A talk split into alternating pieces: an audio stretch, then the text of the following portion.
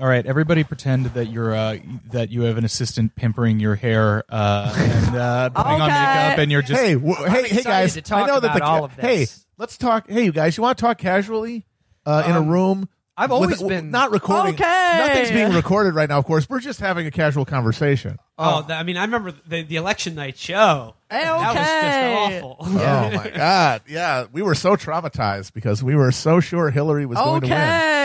Um, I'm just gonna keep saying that. Okay. Okay. You got what a good all- day it is today. I feel great. Um, Uh, we all feel we all feel great. Oh, It was a, really a miscarriage of justice that, you know, obviously it was an abortion on a lot of fronts, but they really should have included uh, I Feel Great and Chilling in Cedar Rapids. yeah, that, Yeah. we So didn't get either two, of of, those. two, of the, best, cuts Yep. left on the uh, cutting room floor. just- Or just Tell not it. even yeah, consider. Cedar yeah, Rapids, not Cedar even Rapids. cut.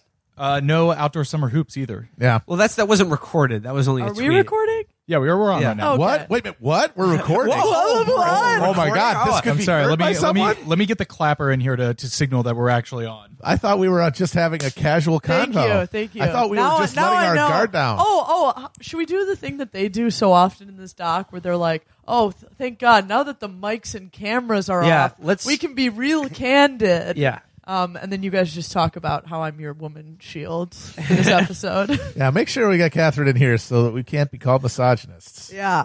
Hap- happy to be that shield. That ought to hold the little SOBs. no. Uh, yes.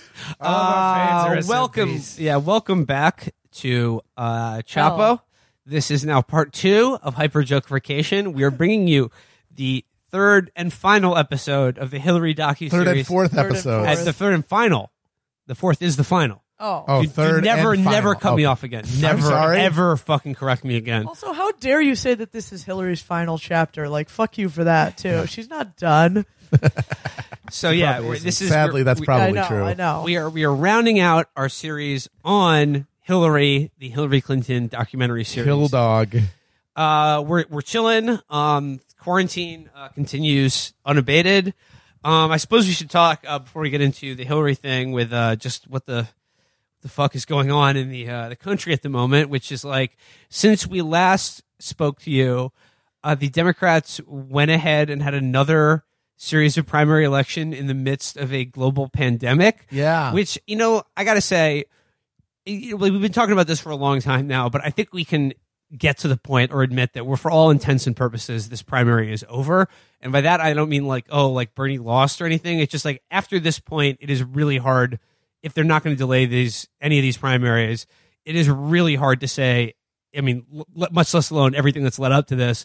That this election has any legitimacy Oh no, this whatsoever. is a, a sham. Yep. absolute sham. They they showed their face as we've been saying. Everything is uh, the, the facades are falling, and right now the DNC just told everyone we're gonna do what we want to fucking do, and that means hurting old people into fucking uh, uh, Perhaps gyms killing old people. uh, and libraries. By the way, a bunch of fucking polling sites that were used on Tuesday. People who work there, libraries, nursing homes. Oh shit, they've got coronavirus. Oh no! Oh. hilariously the joe biden campaign issued a statement that said like look this country's been through tough times before and we've held elections during world war ii the cold war the 1918 spanish influenza outbreak which Yeah, is like that- yeah which- that they, only they killed a few did million and only there people. was some sort of i don't know uh, How'd that- history how'd that recorded about how go? that worked Yeah. out Yeah. for um yeah, Oh. millions and millions of people died. That thing? You think if you think about it, it's almost like domestic election interference. Yeah. You Whoa. know? Think about I mean, that. look, it's just like like Joe Biden won all those states that were held on Tuesday. The turnout was catastrophically low, and like ex- exact the examples that were coming out of Illinois about just like seven how percent. absolutely like unprepared they were to deal No, with. they weren't. And half the even if people sure polls were turned out to closing, vote, poll, polling places didn't have ballots. Uh, they didn't have machines. It's it, there were pa- places where it said, "Yeah, we we can't." Uh, a mo- voting machine broke. And then they were calling helplines that no one was answering. Yeah, no, that's like, not a legitimate election in any circumstance. Failed Even states. without the, if that happened without the fucking coronavirus, that wouldn't be a legitimate election. course, Yeah. of course. And the, the last Tuesday election aside, every single primary we've seen of this has been marred by some kind of Yep. voting irregularity, al- often specifically among where young people go vote. Like Five every hundred sing- polling polling places in Cal- uh, L.A. closed. Uh, Every- Seventeen percent of ballots cast in Washington thrown out. Seven hour waits at university polling polling places, and at every single one, during the day of, the day after, it's just been met with like a, "Ah, what are you going to do? A Remember, shrug, shrug and remember, move on. at- remember in Iowa when there was, uh, you know, all of that, all that talk about election accountability or the integrity of the results. Um, Well, you know, the great want to thing feel uh, though old? is that uh, I, c- I could imagine a world in which particularly young people would be out on the streets protesting how this is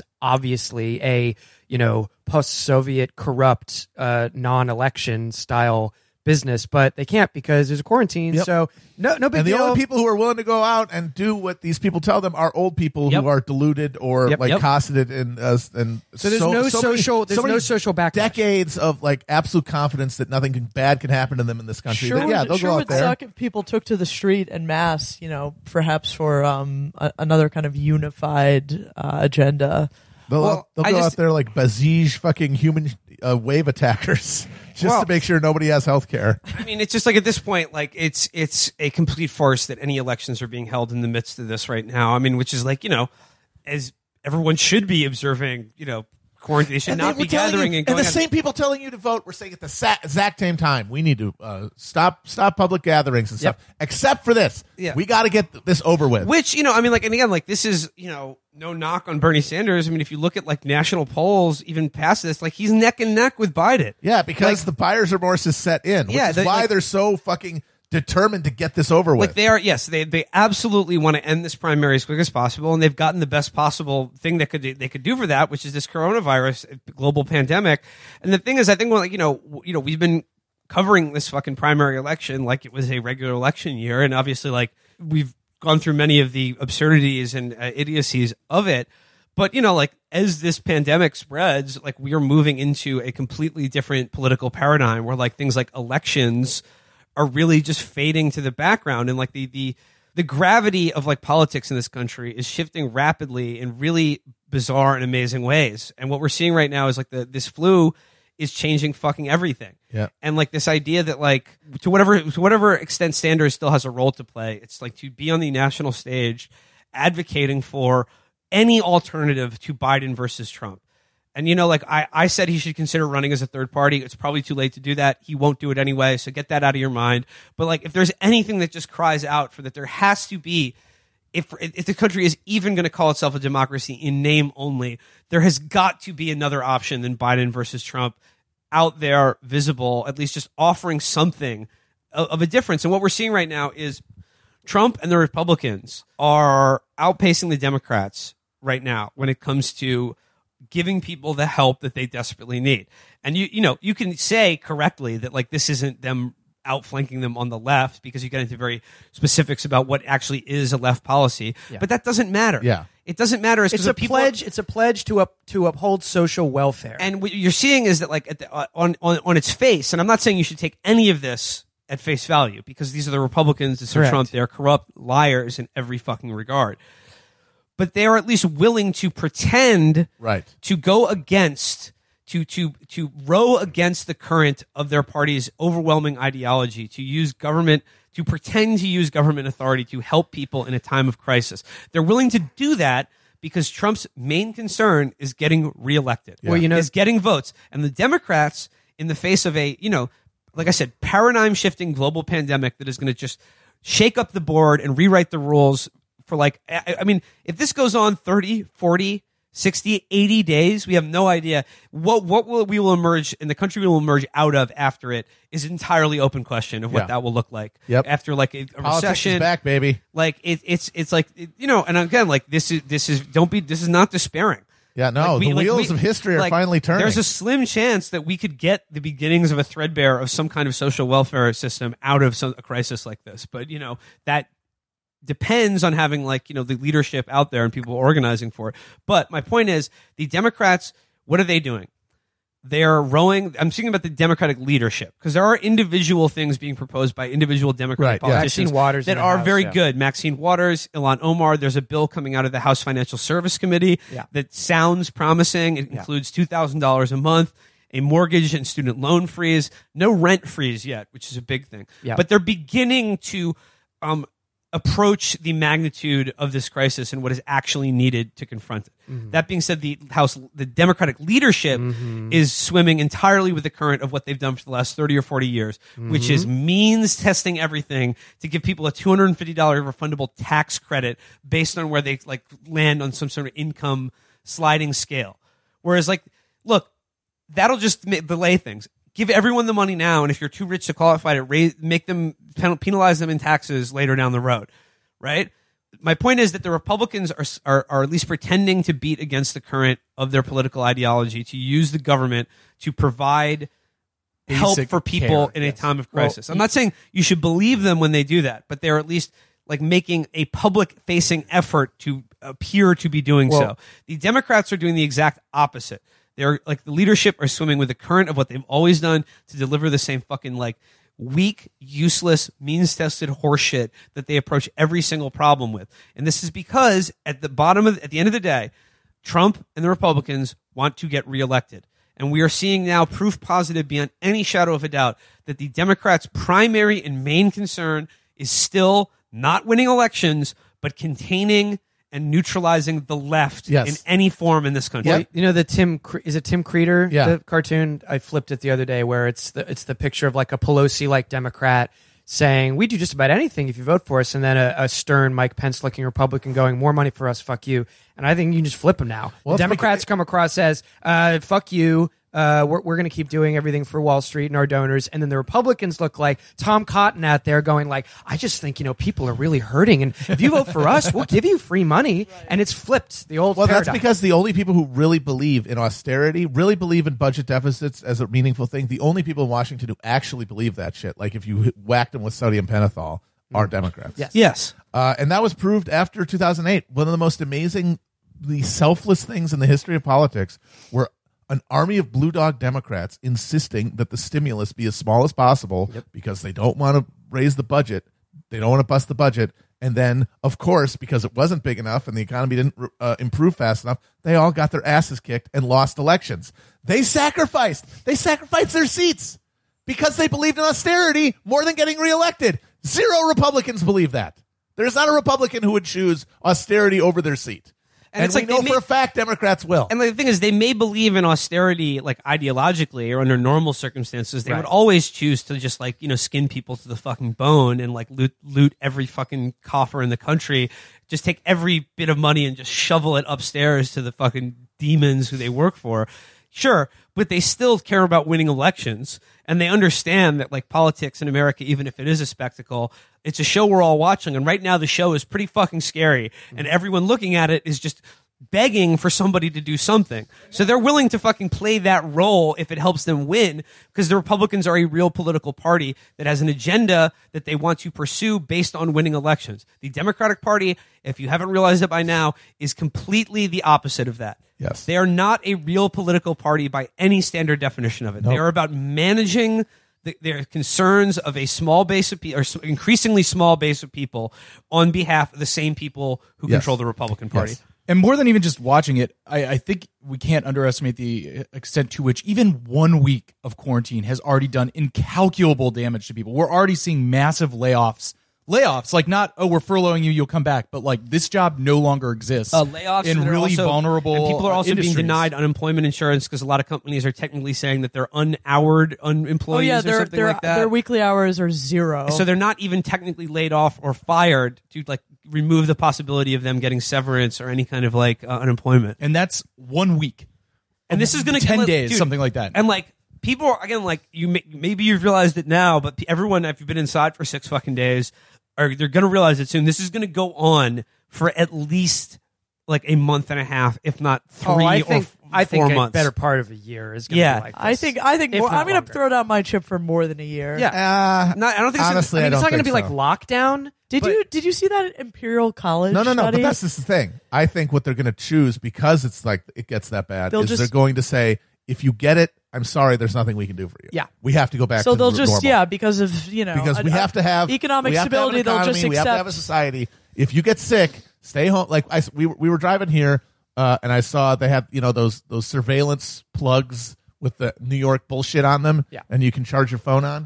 Uh, and there's always like those stupid quotes about how great New York is, which is like. you're New York. Why are you fucking selling yourself to your own citizens? It's fucking tacky. But anyway, they had a thing and it said, you know, if you're I think sick, it's appropriate. I think it's, Stay I think it's home. a great place. Ugh. Yeah, because Just don't- because you it don't have needs to to, be brag about done it because then. everyone Jesus who lives Christ. here knows that it That's sucks. Chicago shit. What are you doing? uh, and it says, and it says, it says, you know, if you're sick, stay home for, you know, stay home, get a rest. If you're not better, don't feel better after four or five days, to the consult a doctor. physician. Go to I hospital. think it's going to switch to stay home, get rest. If you're not better after four or five days, call a priest. Yeah, yeah, Yeah. Like, I mean, We're like just like gonna the have to I, accept we're that a already lot of people almost are out gonna of die. beds. because there's, because there's no way of stopping We- it you know- without destroying the economy. But what I mean, like, uh, like, coronavirus is just has shaken up the entire deck. Is like what we're seeing is like the forty plus years of like the neoliberal revolution in this America, in the America, and in the entire West of like every like capitalist democracy is running face into a global crisis that demands the exact opposite of every single like sort of lever and like nudge and lock and dam that they've set up to channel Market-based everything solution. to Yep. uh, the primacy of the market. And we're getting to a point where we can, we're like, if this goes on long enough, we're not going to have a fucking market because people will, will literally be unable to participate in the economy or risk death as Yeah. a result of it. That's what's going on here. And the only way we can continue to have a functioning society is through a massive state effort to, like, let's say, marshal the productive forces of our society under like wartime powers to start minting fucking respirators and hospitals, which we should have been doing a fucking a month ago at Well, this how point. about some fucking testing for Christ's sake? testing I mean, or what all we're of seeing it. really more than anything is that one of the big differences between countries that have managed this better than others is whether they tested early. Yes. And we didn't out of this diluted desire to keep the number low Mm. because we wanted to make sure that the fucking markets didn't get spooked. And when people watch these people fuck up and just like our jaw drop by like fucking bu- the the bungalow a week ago is telling people it's fine, don't worry about it. Uh, fucking uh, uh, uh, Doug Kenny, the fucking uh, oaf like brother of Rob, or no, Doug Ford, the oaf like brother of Rob Ford, who's like the governor of Tor- Toronto or of uh, Ontario, was telling people, yeah, go to St. Patrick's Day, uh, have a have a pint, and people are like, how is this this fucked up? And the reason is because these guys don't really have jobs. Like this shit all runs on rails. Yes. You know? Like being a president, being a governor, being a fucking premier, you don't actually have to make any real decisions because all those decisions are made by bankers and by markets. You just have to sign off on them or like explain them to the people. This is the first time any of these people have been asked to make an actual life or death decision. And no shit, they don't know what the fuck they're doing. Yeah. They were never chosen for that role. on the point about the parties is uh, that I'm I'm with you that like it may not be the actual comic book scenario where the Democrats just continue to be the party of capital with abs- with absolutely no sop towards social welfare at all. They're gonna I, I do think the something. leadership is going Yeah. to have to realize they have to start shifting. The, the problem for them is, of course, that unlike the Republicans, which you can totally see ironing out a plan, much like historical movements of the right wing uh, in the past, that has a pledge toward upholding social welfare for the right groups and the deserving people uh, and saving the day and keeping our lizard brains, uh, you know, from going too haywire. You can see them sorting that out. The Democrats in the long term, though, we know there is no compromise. There is no happy middle ground between uh, ceding power to the market and starting to actually have some kind of democratic or even central committee style Yeah. marshaling of productive forces the way that you would see in a socialistic or communistic country and the ultimate motor of their party and of their ideology which is defense and management of those same markets that they're they're they're, they're destined for the scrap heap now and the question is do they dissolve do they change altogether i think that's very unlikely the question is what moves in to that vacuum that's what's actually scary i don't think they're going to just like l- like sit there and wait to to die but Well, they- their I mean, but the thing ultimate is, like, they program have is been insufficient they have been doing stuff now. Like it is it is true that you know like Band-Aid, though. Like yeah, or like Warren and uh, I think Markey were agitating for like a nationwide moratorium on foreclosures and evictions. But then uh, like Trump went ahead and did it. So Yeah. like you know it's. Well, he did it for uh for federal, housing. housing. Right, They right, haven't right. done it for private ones I, yet. I think the next thing is going to be like people uh, who are becoming, you know, like even more housing insecure or also just like starving, right? Yeah. Well, the, the the the Democrats are fucked on this in two ways, in their own minds anyway. One is the traditional way of well, we can't go too far left because the Republicans will yell at us, Mm-hmm. which is why Republicans are able to do this without giving a shit because there's no one to yell at you. Who's going to Yeah. yell at you? The Constitution Party? Good fucking luck. Right. Rand Paul. And, and- right? Yes. Ron Paul. Ron Paul, not Rand. No, Rand. He Rand fucking voted held us- against all this yeah, shit. Yeah, Yeah, yeah, he yeah, voted yeah. against Okay, all listen, the we relief gotta efforts. pay It's for not this. the Not in the yeah. uh, oh no, I just got fucking uh, speared by my neighbor again. I sure would like to go to the doctor. Oh no, all the beds are full from coronavirus. Oh, you guys are going to die in front of the hospital now. Oh no, my lungs are filling with blood. but I would And by hate the if way, that his That's happened. dad, very on, cathartic. his dad on the Ron Paul newsletter is uh, saying that the whole coronavirus is a hoax. Of course. yeah. Which It you was would know because invented by the you Chinese. subscribe. Yeah, well, yeah, obviously. And uh, They got some good stuff in But no, there. but the other thing is, so there's Yeah, their horoscopes are particularly between, good. They're between Skrill and Charybdis. Don't yell at me for pronouncing that. Wha- because they got the Republicans that are worried about getting demagogue on, but now they got Bernie and they can't validate him. Yeah. they can't say actually Bernie was right the whole time. yeah. Yeah. And, and E-, So- every new rollout has been preceded by a public call from Sanders to do something like that. Yeah. The, the the last thing I want to say about like before we get into the, the Hillary documentary though Talk about a is- scary show. is uh, uh, Trump's reaction to this has been amazing, and it just shows honestly why. Like he, like I still think he's probably going to get reelected in the midst of all this because it's like by every account, his response to this has been so bafflingly incompetent and He's like killed- and he's killed backwards thousands of upon people. thou- like Oh, thousands yeah. of people. his probably, decision yeah. to not test early because he wanted to keep the number low. Will kill maybe a millions of people. Oh, He yeah. literally deserves to be no, executed. but like, but for like, this. like honestly, like but like- Parody. but like, no, uh, no, like not not not assassinated. I mean, like, a court of tried, law. found guilty Yeah, yeah. and executed at like Fort Wayne, like fucking Timothy McVeigh. like Yeah. okay, but like the, like a month ago when this was first Or Oh, no, starting Terre to be, Haute, I'm sorry. but like That's where the a, a month federal ago death when this house thing is. was first like starting to like heat up and people were like oh like you know this is maybe it could get pretty bad like maybe we should do something about this. What he was just saying, it's a hoax, folks. It's a big hoax. yeah. the media is trying to media's- hurt me. the media's- they want to hurt the economy. Well, and this many weeks on, hospital workers hospital workers are still having a hard time getting tested. Mm-hmm. So, like you know, any effort that he has now belatedly made, Like- is still too little, too late. by any standard has been like has just shown that like yeah haha it is funny to have a you know senile reality game show tv host as president but then when something like this actually happens like you begin to see in a really vivid way that like oh wait like kind of like it does kind of matter does who's in matter. charge of the federal government Yeah, yeah. you know uh like just in terms of like but also like how not, under his administration alone over the last three years they've stripped the cdc fucking bare Yep. they've cut their budget by 80% he or got something rid of the insane like pandemic that. response team because they rid- weren't using it. Yeah, yes. It's just sitting there. Why do we have it? Was the It's last- not a pandemic, folks. they're sitting around the office playing Minesweeper. Gotta go home. Bye bye. You're not good. You're He not said doing that any they work. asked him about that. He goes, "Well, nobody expected it to be a pandemic. Nobody expected it to be It's a like pandemic. if you hadn't got rid of the pandemic, people, they might have told but, you but that." here's the thing.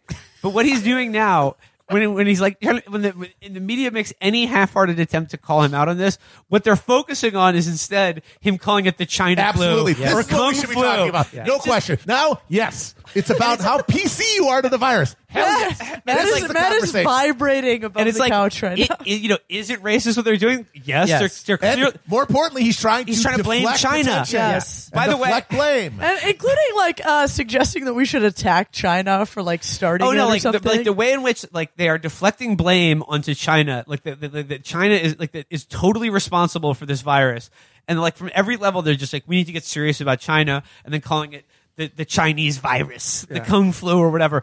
It's a brilliant twofold move because on the one, all the bang hogs who support him and all the lizard brain morons in this country who are just like, yeah, it's China's fault, not our president. I, we can't we can never blame America or the guy I Never. voted for. It's China. It's it's the yellow panic. I mean, It's- also uh, racism. it's the per- yes, exactly. It's Yeah. like a perfect like uh, enemy and like racist excuse, but also the fact that the media is like, well, you know, uh, maybe you shouldn't call it Chinese virus. Then they can literally just talk about that, and everyone can just be like, see, PC does kill people Yeah, because right.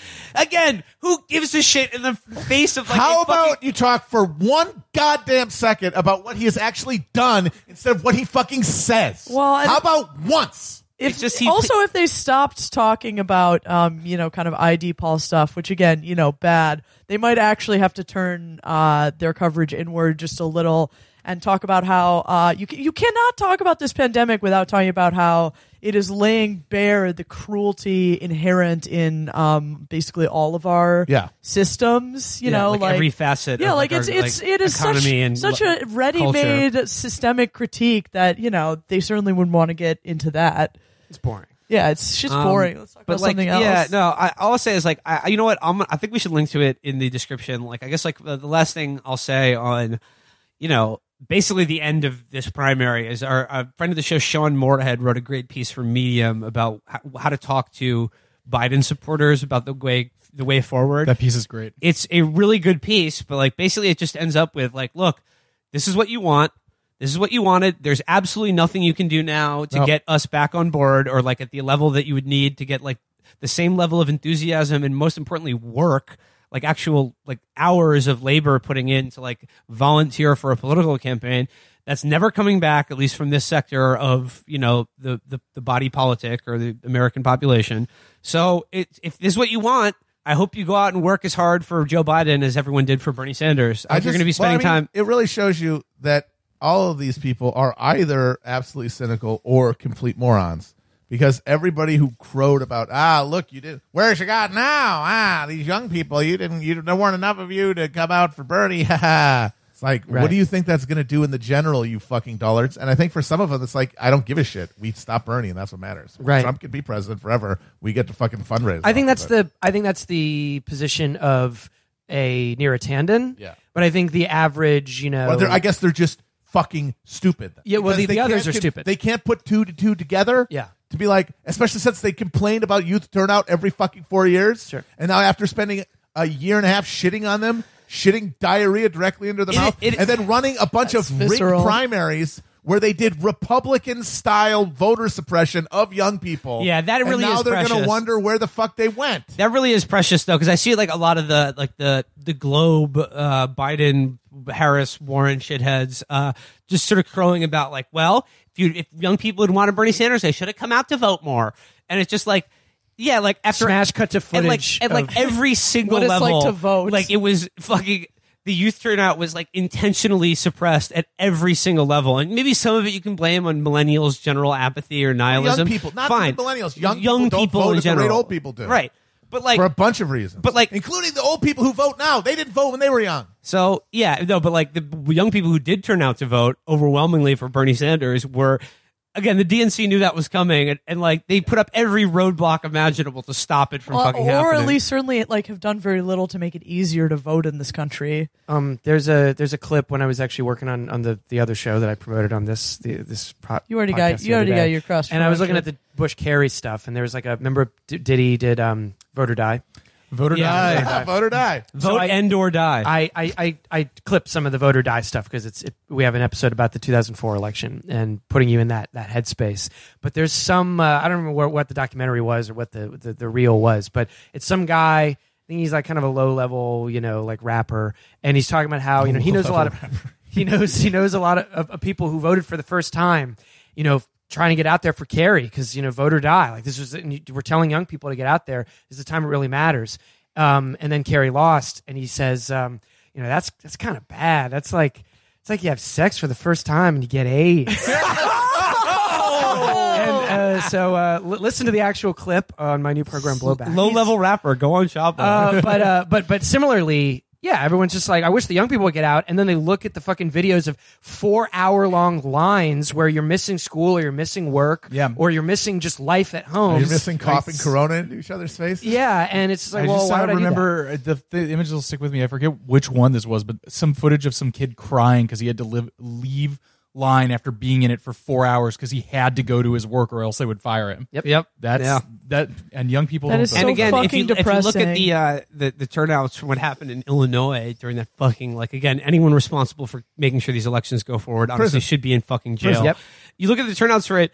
Old people came out in big numbers. They The love ones who it. get- they were they were the old people. People over sixty five were literally the only people who did turn out to vote. Because guess what? Young people, whether they were lazy or not, were actually I don't know Doing the wise doing the thing for wise public thing about- health. for for the greater good, which was staying home and not fucking s- getting and the or real spreading this tragedy fucking is, virus. is someone who's like torn and they, they are young and they're like, no, I'm going to put you know I'm going to put it on the line and go, go go go vote for Bernie. You can understand why they would do that, but most of their you know age cohort didn't. and No, they're at home. No, there's not a fucking twenty year old doomer who TikToks themselves putting cigarettes out on their eyelids, who is as black pilled as Have an you seen old my- you've person seen my TikTok? in this fucking country. They're the fucking most black pilled psychopaths on earth. All right. I don't know. I I'm like way out of my depth here, so feel free to cut this. I just like think the response to Corona is going to be uh, in mutual aid, like communities organizing together.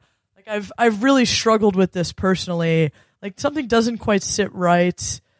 Like I'm in this sea of like GoFundmes and like you know, like local businesses, like coffee shops or like vintage shops I like, like all of them, you know, th- these businesses want like money for employees and stuff, you know, like this, it's a never ending stream. And like some of the more capitalist responses, like go fund this business, don't sit quite right with me.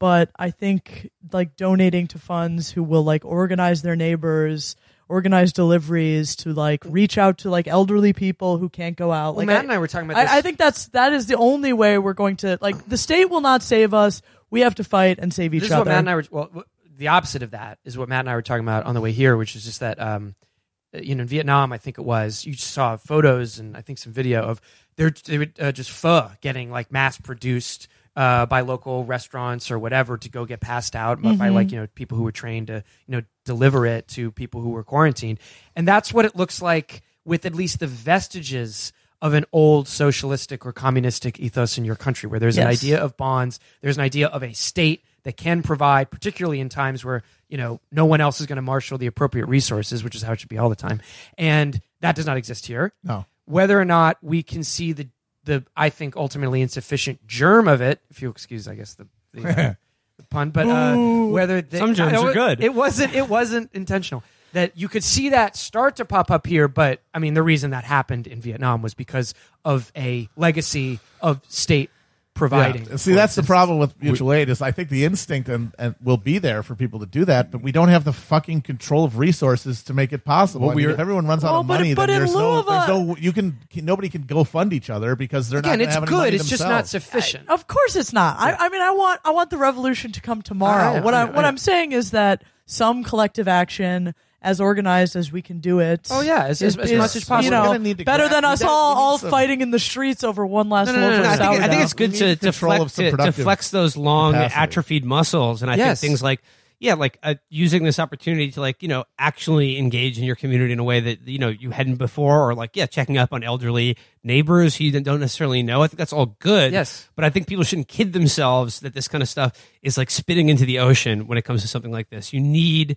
the forces of the state, Yes. the, the federal, like a s- s- coun- nationwide state effort uh, to direct and marshal, like direct the forces of our economy and our you know society in a way that is like where everyone is included and there's no like it's not this patchwork of like Yeah. individual effort. And I guess I mutual just, aid. you know, I, I agree. I just n- don't see that happening at all. So I would rather spin the ocean than uh, wait for the waters to claim you. or you know, wait for the a big tide to rise up. You know, like I, think, I, I was talking to Liz from True and On about this, and you know, I was freaking out. We were freaking out, obviously, and she said something. We were talking about it, and she made a point that I thought was really uh, useful, which is, and it relates to something that uh, Felix often says, which is like the pervading feeling has been that everything is always the same, but just slowly gets worse. Like we're trapped in a deadlock. Nothing changes. Only you know, every day things are just somehow a little worse, even though you feel nothing but stultification one thing we can say definitively is that that era is over. True. that we are no longer in a deadlock. That the wheels of history are turning again.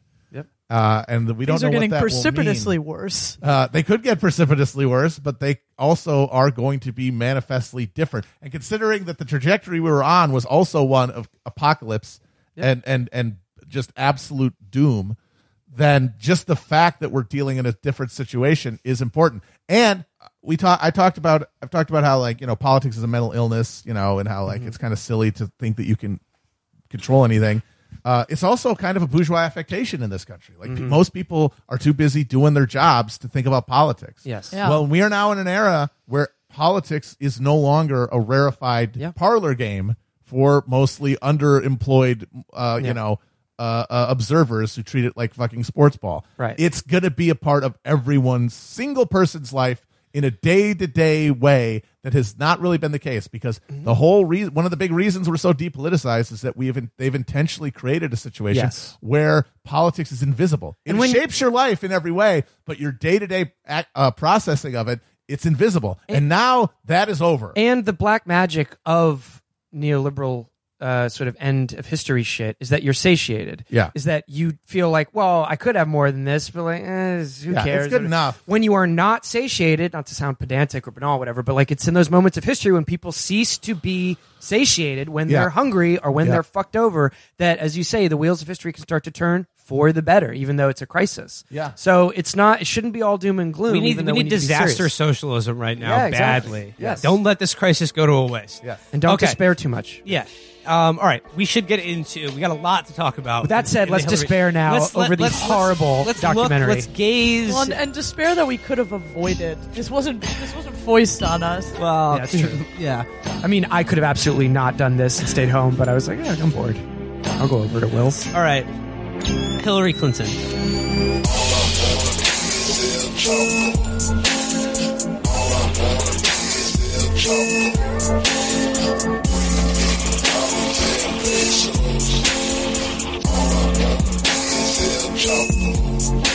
You have to put your soul at hazard. All right. I guess I should officially start the show.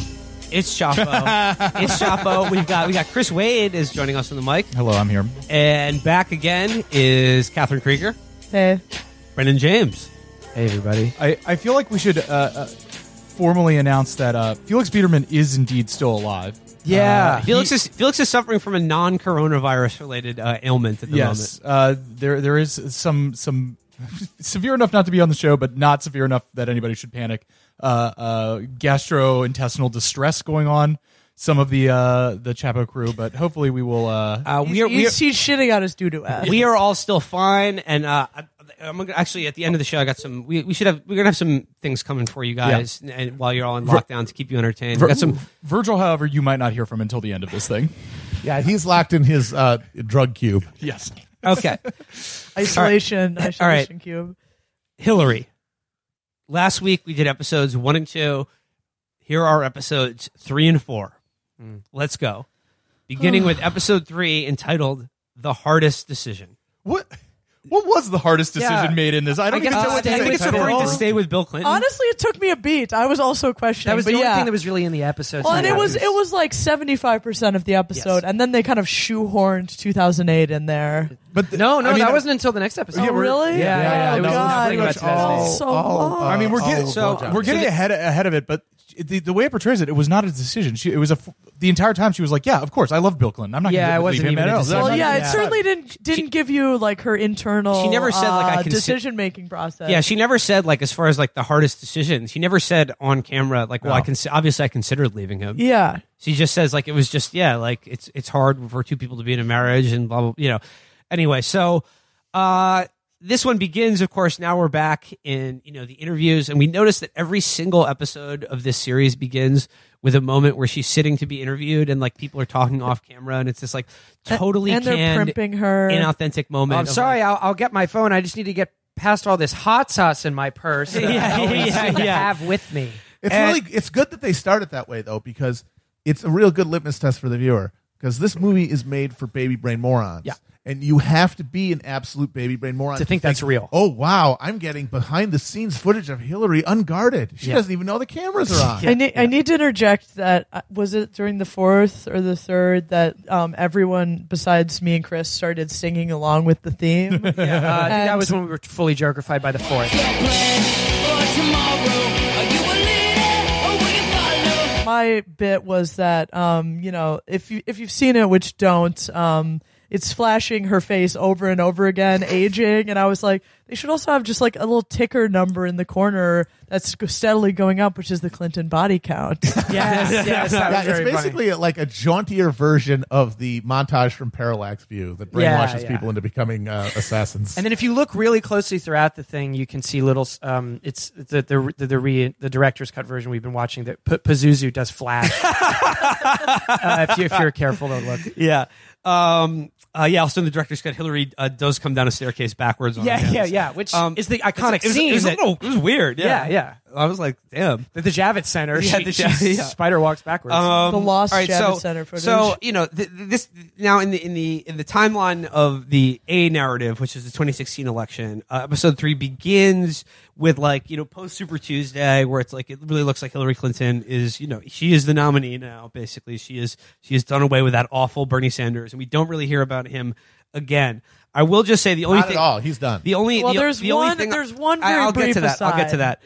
The one thing I will like, like to make note again: do not watch this. But if you watch the very beginning of episode three, there is a still photo that they zoom in on where you can see Hillary Clinton's fetus. Yeah. That's true.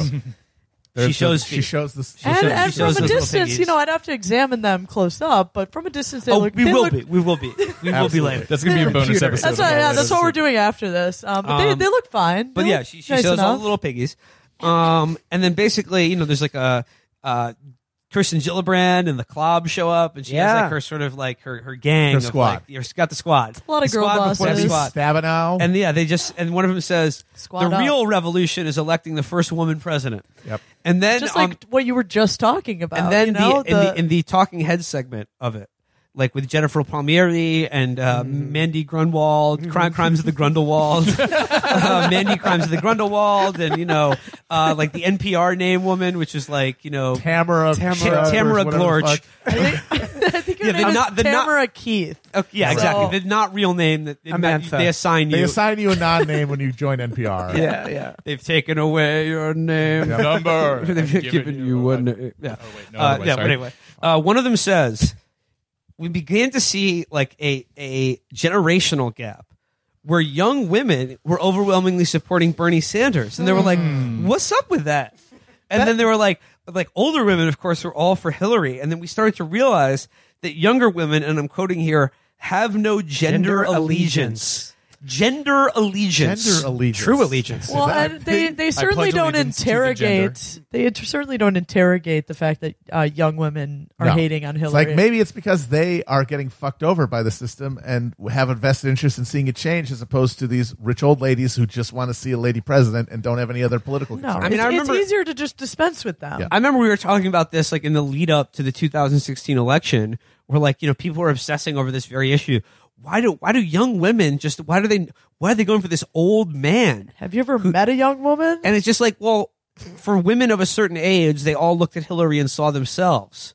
Certain age and like sort of I guess class position, I should say, all looked at Hillary and saw themselves and their own struggles and career paths and hopes and aspirations or the times they've been fucked over, blah blah blah.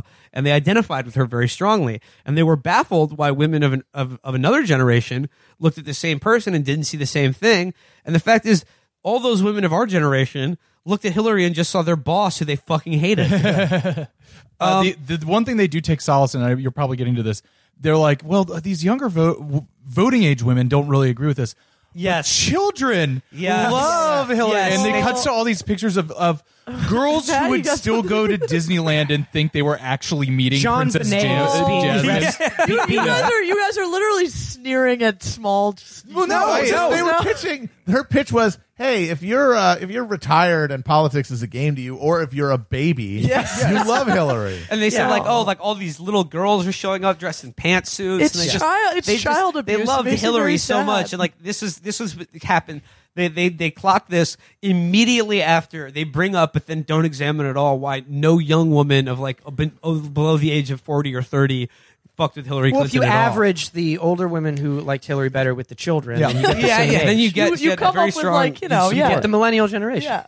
your your campaign. The, look, the, we understand the young voting age demographics are bad, but you're per- outperforming uh, in the Polly Pocket set, and that's going to really you're, pull you're us over the line. outperforming uh, zero to three uh, years of age. And then, of course, they get into like, well, then you had to sh- you had to change gears and start campaigning in a general election against Trump. And she says of campaigning against Trump, it's just that he had so much negative energy. Mm. The vibes were fucked. No. Hillary was bringing she was bringing plur, Yes. and Trump was bringing. Can we get a Can we get a vibe check on the Trump campaign? Trump please? was bringing he was being he was bringing anger and negativity into a presidential campaign, which anger and negativity certainly have no place in American politics. No.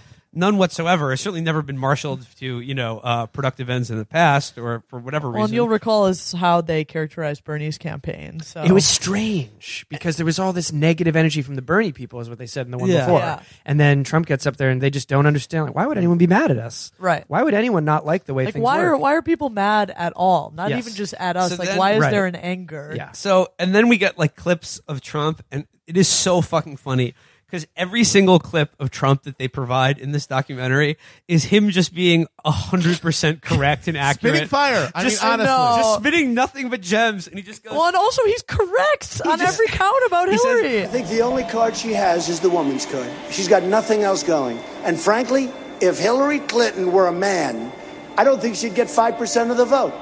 The only thing she's got going is the woman's card. And the beautiful thing is, women don't like her. all she's got is the woman card, and he goes, and women don't even like her. True. Why women voted for Trump? And uh, then they show her awesome line where he's like, "Well, if Trump says I'm playing the woman card, well, if getting health care for women and girls is playing the woman card, then deal me in." and then they show backstage like all her people clapping and cheering. They're like, Yeah. "Oh, dude, she's crushing it. Yep. And she's then- absolutely and then crushing they go to it." Trump again, don't they? No, they, get- they go to Trump later in an- another really amazing segment. Then we get, in my opinion, we mentioned this guy on the last episode on this, Oh, but in yeah. my opinion, the absolute most revolting of these talking heads is former Time reporter Joe Klein. Disgusting. I've already pustule. explained to you how he is just this disgusting courtier to Hillary Clinton in this. He says in this episode, quote, Hillary was the leader of the feminist revolution. People forget that. And even in the 90s, there was an element of radicalism to her feminism. No one has ever said that with a straight face. You've before. just watched, presumably, the the second episode before this that showed all that, and even the documentary doesn't convince you of that. So he's just saying that she was a feminine, a radical feminist leader in the '90s. It's like strange. And again, like- I mean, And- even and- if you're giving the most generous interpretation of this documentary and Hillary, what it portrays is somebody who comports themselves to public opinion at Correct. ev- literally every single thing that. Uh, who and you know In a again to be generous, self-sacrificing like way. she has perhaps perhaps it's unfair or how public opinion uh, changes, but at every moment she's like, oh, the public Yes. needs me to be this. I will change to be That's exactly not a this. Like, radical. literally, no pushback against what And it's just- uh, her what is d- desired from her. From, and it from is the so public. funny that Joe Klein shows up as a talking head to just praise her to you know just up and down like it's it's nauseating. But like he, I, I I mentioned this in the last episode. He wrote the book Primary Colors anonymously, which is a novel that was very thinly based on the 1992 Bill Clinton campaign that was top to bottom just pure it was just an outlet for all the gossip that he had about being that close to the clinton campaign and people around him that he couldn't report on because that's not like he, either that would like he wrote it anonymously as Not well because it would serious burn a lot of enough. bridges or whatever but that whole book is about what a complete pussy hound bill is that he even had a kid outside of wedlock and that their and that their relationship between the two main characters, or not the main characters, between but the Bill and Hillary stand-ins in primary colors is one of absolutely transactional, bloodless power, lust for power, she and that, loved that, him. that- that the Hillary character in that book was well aware of his many, many marital infidelities for years and years and years, and went along with all of it because she wanted a seat at the table Mm-hmm. the portrayal of Hillary is like how she actually dealt with that in this documentary is 1000% the opposite of what Joe Klein cheekily and anonymously did in that book, which was basically saying, here's what we all know is true about Bill Clinton, but I'm going to write an anonymous novel that's winking at you, and I'm going to say all the shit that everyone who covered Bill Clinton and his campaign knew about him and their relationship. So that is really something. We then jump back in time to 1995, where we had last left off our intrepid hero. She had just uh, failed to reform healthcare in America. Whoop. And she said, you know, she time to, it's time to regroup and reform after, you know, that loss. And she said, yes, you know, we, you know, we had some very tearful meetings with uh, my staff. And I was like, yeah, they were crying as you were abusing them for letting you Yelling. down, failing to, you know, give you the big victory you Amy wanted. Klobuchar's early uh, Yes. start was throwing stapler at one of the Hillary people. then her She's an intern in charge of stapler throwing. You'll go far. her next move is to travel the world with Chelsea and go to India and Pakistan in particular. Oh, yeah. And basically be seen on the world stage as like a, a leader for women globally Mm. because, you know, women in America don't care about or like her. So she's going to go on a global stage. Well, it's all positioning for the next thing. And then it's just like Hillary was meeting with all these women who had studied to be doctors and lawyers, and then like they couldn't be because of the society they lived in. And And, then- that was a real eye opener for her. It was like, what the fuck? She just learning about this now? Oh, well, Like- also, she just visited them. It's not like she did anything to change and that. then also we do get a scene of It's her. like, oh damn, that sucks. yeah, damn. I, I think of Sucks that, for you. That that, naked, that scene in the Naked Gun where uh, in the very beginning he gets out of the plane and there's all the press and he thinks it's for him and he's like, "Oh, you want to see the, the tough guy, the American, uh, the the police officer?" And then uh, George Kennedy goes, uh, "No, uh, Frank, uh, they're not here for you. Weird Al Yankovic is on the plane." and with Hillary, it's like Princess Di is actually behind her coming out, and everyone in the world wants to meet her, and Hillary's not. and really. it's just like, and again, we we get to see like a sort of uh, a trope that's played out over and over again in this when they talk to like the Hillary Renfields, or the people who were like on her staff at the time. They were like, what was so important about this is that when she went to these countries, people saw her and she saw them, and they felt seen, and they just knew that they mattered because like America. Was Yep. like paying attention to them for the first time. It's like, well, we didn't do anything for them. No. And the one scene that they, she does show of consequence is her meeting with the the pioneer of micro loans. What is it, Muhammad Yunus? Yeah, that was a great move. Caused- that, that was that Mm-hmm. uh, was what- solving poverty. There, a about rash 10 of about 15 years suicides ago. resulted, uh, like the happening by M Night Shyamalan. Microloans killed like so many people from just suicides, where they just started like in that movie, just like threw themselves in the lion, the lion exhibit, or like you know, Lay down in front of the lay down in lawnmower. front of a tractor because It's like that- microloans it's like that destroyed. gif of people just running into a giant hole in the ground. Yeah. that's what microloans did. yeah. it's like the bird box. yeah, yeah. Yes, it was Yeah. or Bird, Yeah. or bird, bird Box like exactly. So she goes from uh, being a global ambassador for women to her next big move is to speak at the UN Women's Conference. This is Oh, by the So way, just this one is thing. so good. Clinton administration uh, very friendly to the Taliban, just for just for obvious reasons. We should point that out. Uh, she was visiting South Asia. We worked with Taliban, tried to build an oil pipeline with them. So Slay, queen. Her husband, her husband was was actively working with the most repressive anti uh, women's rights regimes. In, but in no, that wait region. a minute. Oh, Brendan, you idiot. She told the world that women's rights Were are Mm-hmm. human rights. Oh, well, that's what she did. Also, if a woman is doing it, is it is inherently feminist? this is the so sneeze part. It's, it's pretty So- fucked up of you to call that unfeminist. So her next big move is she she gives a speech at the UN Women's Conference in China, and they talked to all the people who were on her staff, and they were like, nobody saw the speech. It was a very tight circle. We didn't want any vetting of it because we knew we did not want this speech to be diluted. There was too many important things that she needed to say. Yeah. you know, unedited, Too real. unabridged. She's going to keep it 100% real.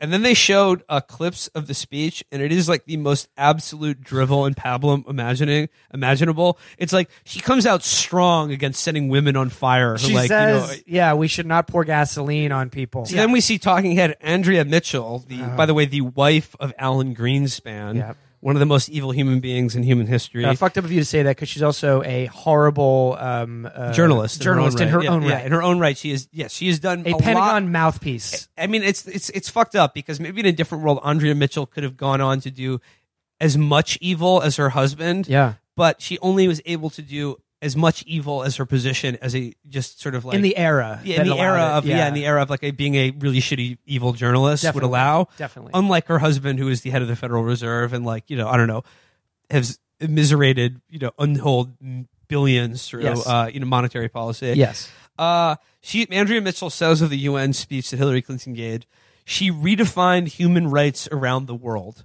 We all remember this speech. Remember by when the that way. happened? This UN speech. Honestly, have you ever heard of this UN speech she gave? I think I vaguely remember that, like she went to the UN or something. But they just—it's padding. It's so clearly padding for this episode. So, are, are you going to talk about how this speech actually played out? well, oh yeah, there's a there's Can a I- funny I'll- moment. I'll- yeah, I'll- yeah, I can go for it. recount it. I can recount it. Basically, they're they're going on and on about like, yeah, we kept kept this under uh, lock and key, and then Hillary's recounting, or the people around her recounting her actually giving the speech, and everyone is listening through translators mostly. So it's essentially like Hillary kept waiting for the big applause. there's a twenty-minute lines delay. She needed a yeah, big there was stinger, a 20 yeah. minute. She kept keeps waiting for things to hit, and um, they're kind of just not. And then they show, you know, supposedly after the twenty minute delay, they show the audience, and all of these women are just doing like a golf clap, and then they They show her being approached after the speech, but just like you know, she's not mobbed. No. Like, no one went fucking ape shit It's a for it.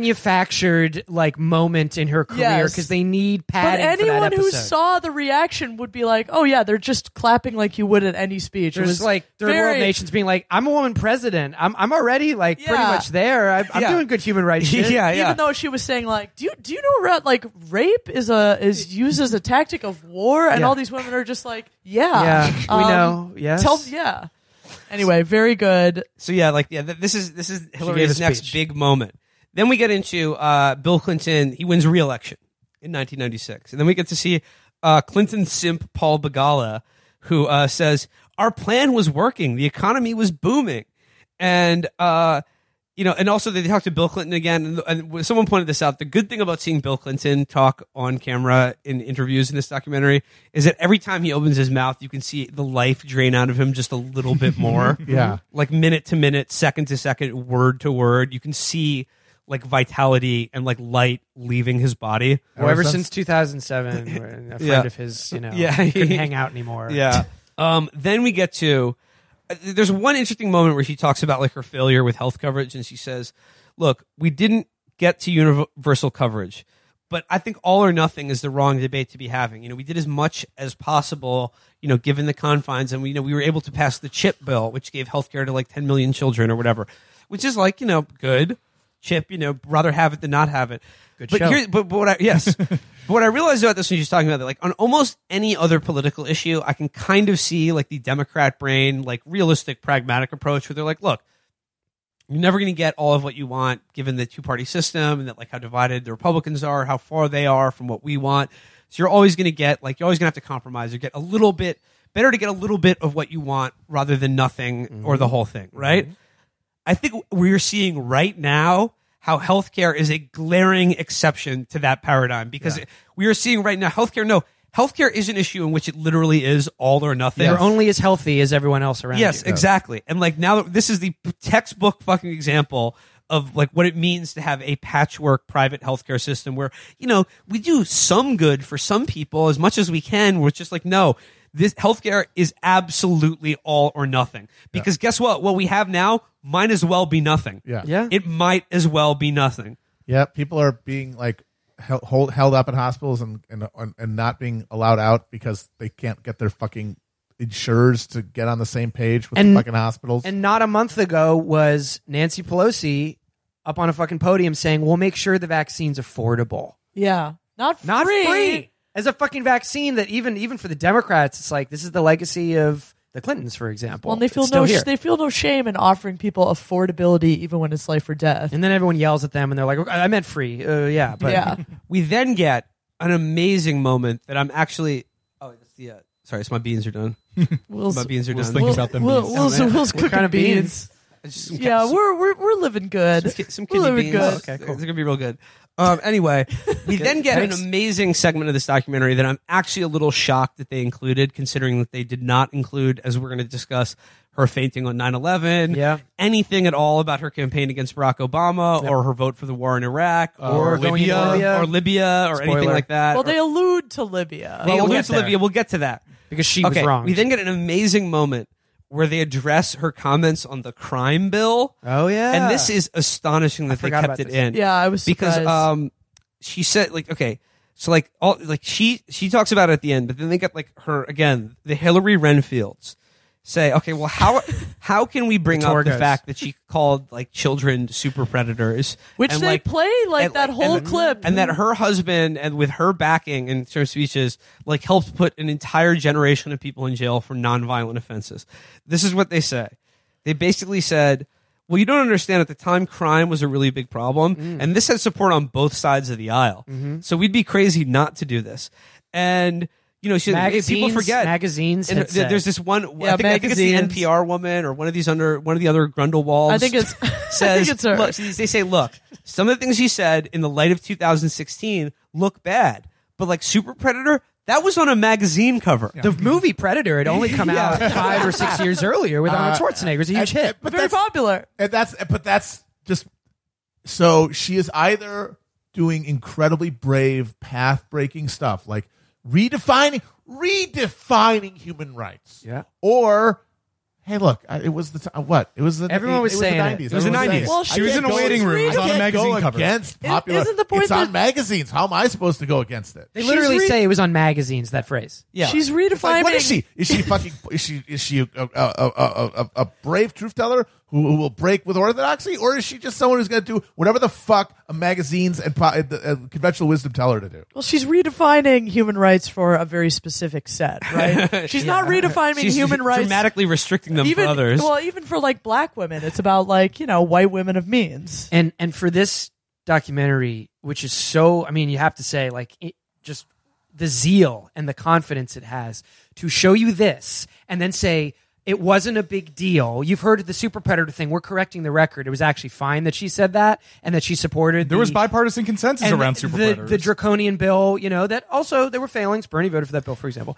You know that, but but that instead of examining it, that later on in the same episode, there's clips from 2016 where Black Lives Matter protesters Yes. are, you know, the, the the ghost haunting her, and instead of even like picking it up as a possible contradiction or a possible point of like learning or drama, it's just I understood why they were upset. There's a lot of injustice out there, and it's like No, in the it's a- same she said they wanted to be heard. they wanted to be heard. It's the same fucking episode where you see her supporting the crime bill that that put up the balloon Not- the prison not so population. Ten- little not ten self minutes- awareness, even among the filmmakers. Ten, mean, I don't know ten if it's minutes aware or later, not. they have they have clips of her a- at a uh, at a rally say, saying so many young black men unjustly in pri- prison with It's like no unbelievable. examination. It's North Korea. We've said it a bunch of times, but like it is the hagiography that you would expect of a one party state or like dear leader shit. It is is amazing. Except she's never even been the dear leader. there are two quotes here from Hillary Clinton on this topic that are worth sharing.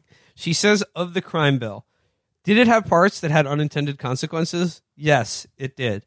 Then she says of the super predators comment, and this is in the one-on-one interview, and this is the only time she's ever really challenged by the uh, the interviewer, and she drips contempt. Oh God, She just so drips dismissive. anger and contempt. And she says, I was talking about gang members. I didn't put a race on it.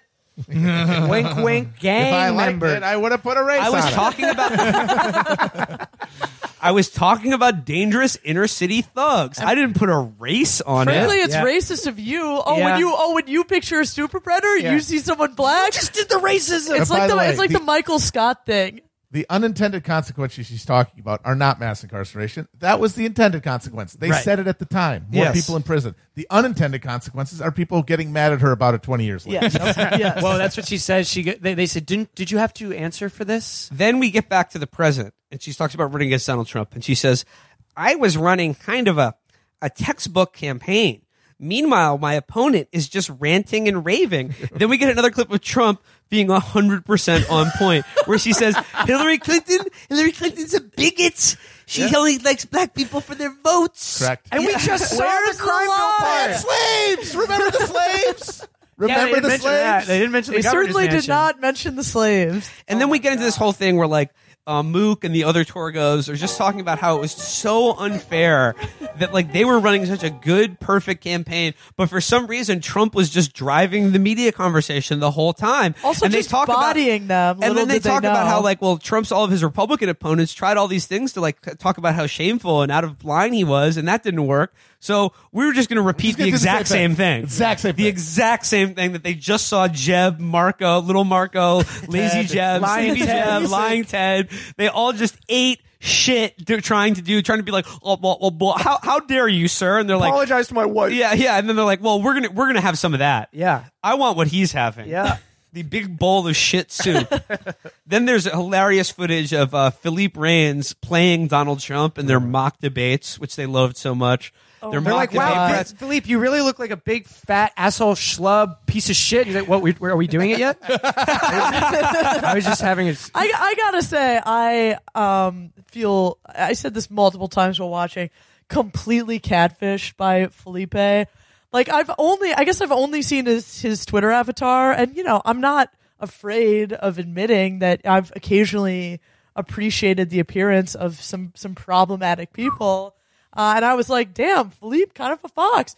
In this doc, it was like, oh my god, I- I don't absolutely appreciate not, her. absolutely not. he looks like a fridge. Yeah. He does. He's got the Yashar Lee. He's got a. catfish. Oh, he does. That's what I Oh, thought my of. God. It is That's Yashar what I level. thought of. Yeah. Yes. I also like I s- like it's on the record that Philippe went off his unspecified meds in order like he went so Method, method he acting. went so method to wa- play he- Donald Trump. And again, like it He also gained technically a bunch of weight and looked like shit. I guess. it also technically worked, but like not in the long run. Well, here's No. the thing: these last few episodes have so much stuff about the debates, Yeah. and there's so much behind the scenes stuff, and there's so much analysis of the debates, or like what they tried to do, and they showed her like winning or winning the debates.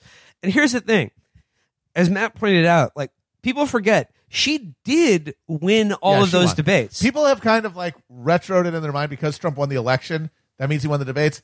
I remember she all the polls, all the things, not just the obviously the press all said she won, but just all the polls of people said she won significantly. What what people found out though is that it didn't fucking matter. And I honestly feel like people are more comfortable with the idea that Trump won the debates Right. because then these things still have some function. Yeah, yeah. The idea that they're totally superfluous is more upsetting to people. So they would rather imagine in their mind that Trump won. No, he looked like a fucking moron. Yep. And erratic, and he was wandering around and sniffing Eh, like but, a but, maniac. there, but there were also the moments that Liv lived on are wrong, you know, and like Sure. these moments in which he right, dominated. because No, he got he got some uh, awesome gifts. and like out of it. as it gets into episode four, like they and he had say- some great moments, like you should be in you should be in jail. Like, Yeah. Well, and, that's and great. beyond being superfluous, like they don't matter, and also uh, like are like a one to one about how wrong like the media and pundit class were, I mean, it's the same thing we saw and how limited with- their influences. with Bernie Yeah, and Biden is that, absolutely. that basically at this point the only thing that matters in any kind of election is earned media is uh, or on earned media is like is like what the networks are talking about and if they're talking about Donald Trump all the time and talking about the emails that's that's it that's the game Earned And it's the same- media, that is. that earned media whatever you know what I'm saying well unearned media. For I call it I'm unearned. pedantic about it. Yeah, I call it. but yeah unearned yeah media. and it's the same, I call same it thing. anti-social media. no, but like they they. they I call him dumb phone. no, but like they, they they they there's so much in these in these last two episodes about the debates, and they even say in the fourth episode as they're you know approaching the zero hour, they're like, well, yeah, we all thought we were going to win because we all knew that we won all three of those debates. And Matt's, you're 100 percent right. People have invented in their own minds this idea that Trump won those debates because it's they, they'd rather believe that the debates are still matter Yes. or that like that, that this one-on-one contest of like truth and the crucible of Logic. debate and logic matters even a whit. just a fucking yeah, just a fart in the wind matter. overall. okay, so then we cut. We're getting to the end of this episode. We now we're getting to the hard decision. We cut back in time to 1998, and here's what I've been waiting for. We get into all of Bill's dirty deeds. Dun, dirt, cheat. So we heard from Peter Baker of the New York Times that like as far as back as the 92 election there were all these stories out there about Bill Clinton. But for some reason nobody in the media wanted to touch the Paula Jones story because they were like that's just not our job. It's just too dirty. It's, just- icky is what it's Peter icky. Baker How can we says. cover it? Like how can we cover it with any with any like with our capital T New York Times standard of truth? Kath, as- as, also- you pointed out, uh, a similar attitude that a lot of people had toward the Epstein. yes, Which yes. again those stories are around for decades. Yep. But they were And icky. in both cases, you have Hillary fucking uh, "I am every woman" Clinton uh, i- it, on record denigrating everybody who's ever accused Bill Clinton of a sexual She's offense. a Looney Tune, is what she called. Yeah, like uh, uh, how how fucking empowering is that to women when your disgusting husband's sexual predator predation amazing is to something see- you cover up and you cover it up by defaming the women who he abused. It's luckily it's over, but it was wonderful to see James Carville let back in from the swamp. Michael Bennett. yeah. Oh. Oh. To no. To, he was like saying shit about Bernie. Oh, on the yeah, he left. He was backing Bennett. He was backing Bennett, Oh, but like what- after Bennett whatever. dropped out, he kept being invited back on But cable he news to be he like- quite famously said about Paula Jones, like you. if she's what you get when if you put a hundred dollar bill on a fishing line and drag it through a trailer park. yes. Exactly. Exactly. That's what that's what Woof. James Carville said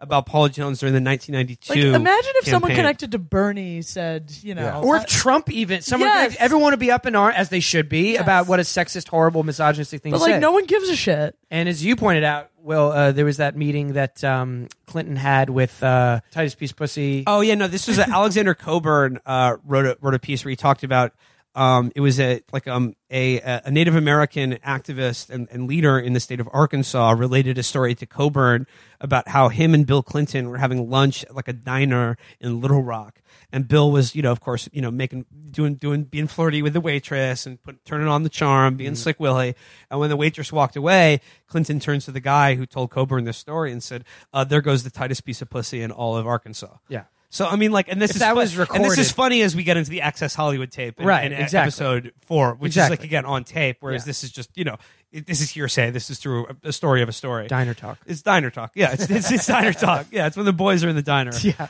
So okay, then we get uh we get uh Hillary talks about um early one morning, Bill came into the bedroom and said, "Look, there's going to be a story in the Washington Post that you know talks about this this intern and says that we had a relationship."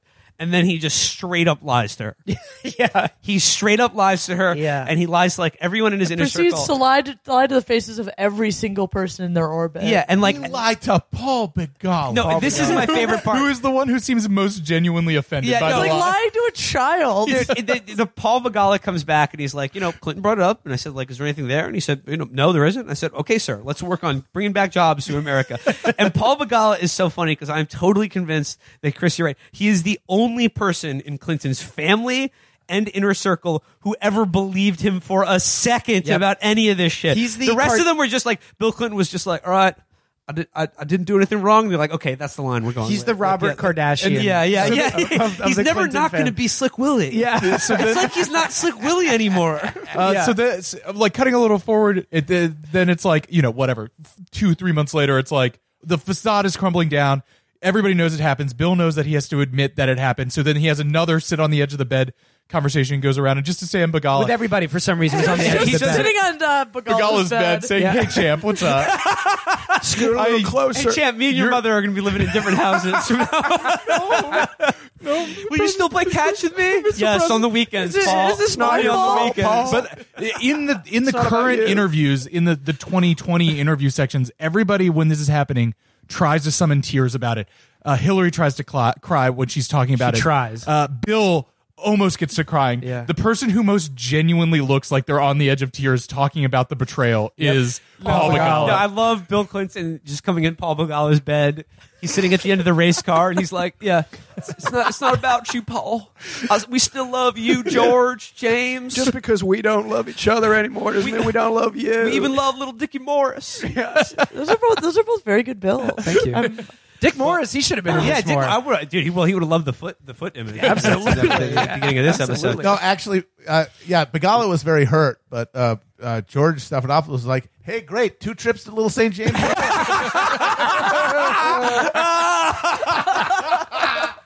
Oh, Amazon gift card. Too bad. Uh, Um, and then also, there's one thing I actually didn't know about this. Jennifer Palmieri, uh, another one of these ghouls that shows Awful. up. Monica Lewinsky was her intern, Yeah. and they talk about the only reason she had gotten so close to Bill in the Oval Office. This is so because good. this is during the Republican government shutdown, Yep. and they almost basically kind of imply that Bill Clinton had to get top because the Republicans put him in that position. no, when, too stressed. No, when they, cut really back to when they, do. when they sit Bill down and and give him the moment of being like, explain yourself, sir. Explain yourself. Why is it? He's just like I was under so much stress. Yeah. so much. I had so much untreated so anxiety. much anxiety. Yeah, yeah, yeah. He was. He was out of spoons. I was out of spoons. I was out of spoons. That was the only therapy I had. It's No, no, low key Moni- kind of gr- Monica gave me the spoons I needed. it's low key kind of gross for you and able to, for you to say that I can't uh, relieve my stress that way. No, there was like he was like you know he's like we all go through pain and we've all suffered fear and terror in our lives and sometimes you just you you, you need something that'll get you through the next. 10 and then he says months but he starts by saying 10 minutes yeah No, I- the next- No, he says he's, he's, he's, he's about to say, I just needed someone to take my mind off about ten mi- a, a while. it's like he's going to say blowjob time. I mean, and then we- he just yeah. goes into a vague. I mean, like, he's he's right though. Yeah, no sure. but yeah the uh the clips of be punished like bill talking about this are so fucking good Yeah, because he Punished Bill. literally says i had to get top because of my imposter syndrome he was like I, I got elected president but it's sort of like d- should I, do I even deserve to be here? Or am Yeah. I, am just pretending. Does I was everyone else gift- know that I'm a fraud? They don't know what it's like to be a gifted kid. It's so fucking gross. And also, the one thing I want to say about Jennifer Palmieri when she brings up Monica Lewinsky is that it is so fucking obvious that she still fucking hates Yes, her. To that this- little strumpet. that little whore, that little fuck. Apartment 2A, Monica Lewinsky, you got a whore living here. There's a whore in the White House. Get your own fucking president. president. How hard is it to keep your mouth shut or at least clean the fucking dress, you idiot? Oh yeah. and no, and then Bill, Palmieri says of Bill Clinton, she was like, "Well, I thought nothing of sending this, you know, 21, 20 year old intern Yeah. into the Oval Office, like I don't know, fetching pizza or whatever." Well, and, and, He like thought being in there pizza. alone, being in there alone with Well, Bill because it was Clinton. it was during the shutdown, so interns were having significantly more contact. Yeah. Yeah. So With then the Pal- president Jennifer than they would Palmieri says normally about have. this. Of course, I thought nothing of it because I never would have thought Bill Clinton would do anything that stupid. And it's like anyone who knew him at any level of his life would have known Well- well, that gets- exactly what he was. that gonna gets do. into the whole fiction pervading Yeah. everyone's interviews, which is that um, the the presumption is supposed to be that Hillary had no idea that this was going on, and that she was devastated to learn that Bill would have been cheating on her. No, And- the, the, be- the Well, and also that this was like some unique, um, like, Event? well, yeah, some unique like uh, Singular s- moment. sin in his Yeah. life. Yeah, it We're wasn't just even- like, just like, oh, I was, I got caught up in this one moment as opposed to a life of stupid I indiscretion. told you about all the other times he had been accused, but this is the one that coincided with the impeachment, which Yes. is politically. Uh, Well, this is damaging. this is the one that counts. during the during the punished Bill interview, uh, the interview He really does look punished. and uh, the the interviewer uh, says, "Did you think you were taking a risk, like you know, uh, Cheating no- on your wife. Yeah, no, no. But he goes, he's like, nobody thinks about risk in situations like that. You know, it's like I'm a dog for it once I get the scent. no, he didn't, he didn't actually say that, but that's that's what he was thinking. Oh, yeah. Then we get you know, okay, so he had, he confesses. His misdeed to his family, his inner circle, and then eventually the country, and that Well, and hilarious. Uh, he, he TV tells he tells Hillary, and then uh, we don't really know what Hillary's response is, but Hillary does say like, "Well, now you got to go tell Chelsea, and that's going to be worse." And now there's and then there's this awful moment where like the day after he does his like national address Oh, where he's just God. like I, I did like I, I did get top. I've gotten top in the past in this office in this very chair Where you're and then we sitting get right and then there. They, they go on a vacation to Martha's Vineyard and they're walking across the White House lawn Oh, to like Marine One.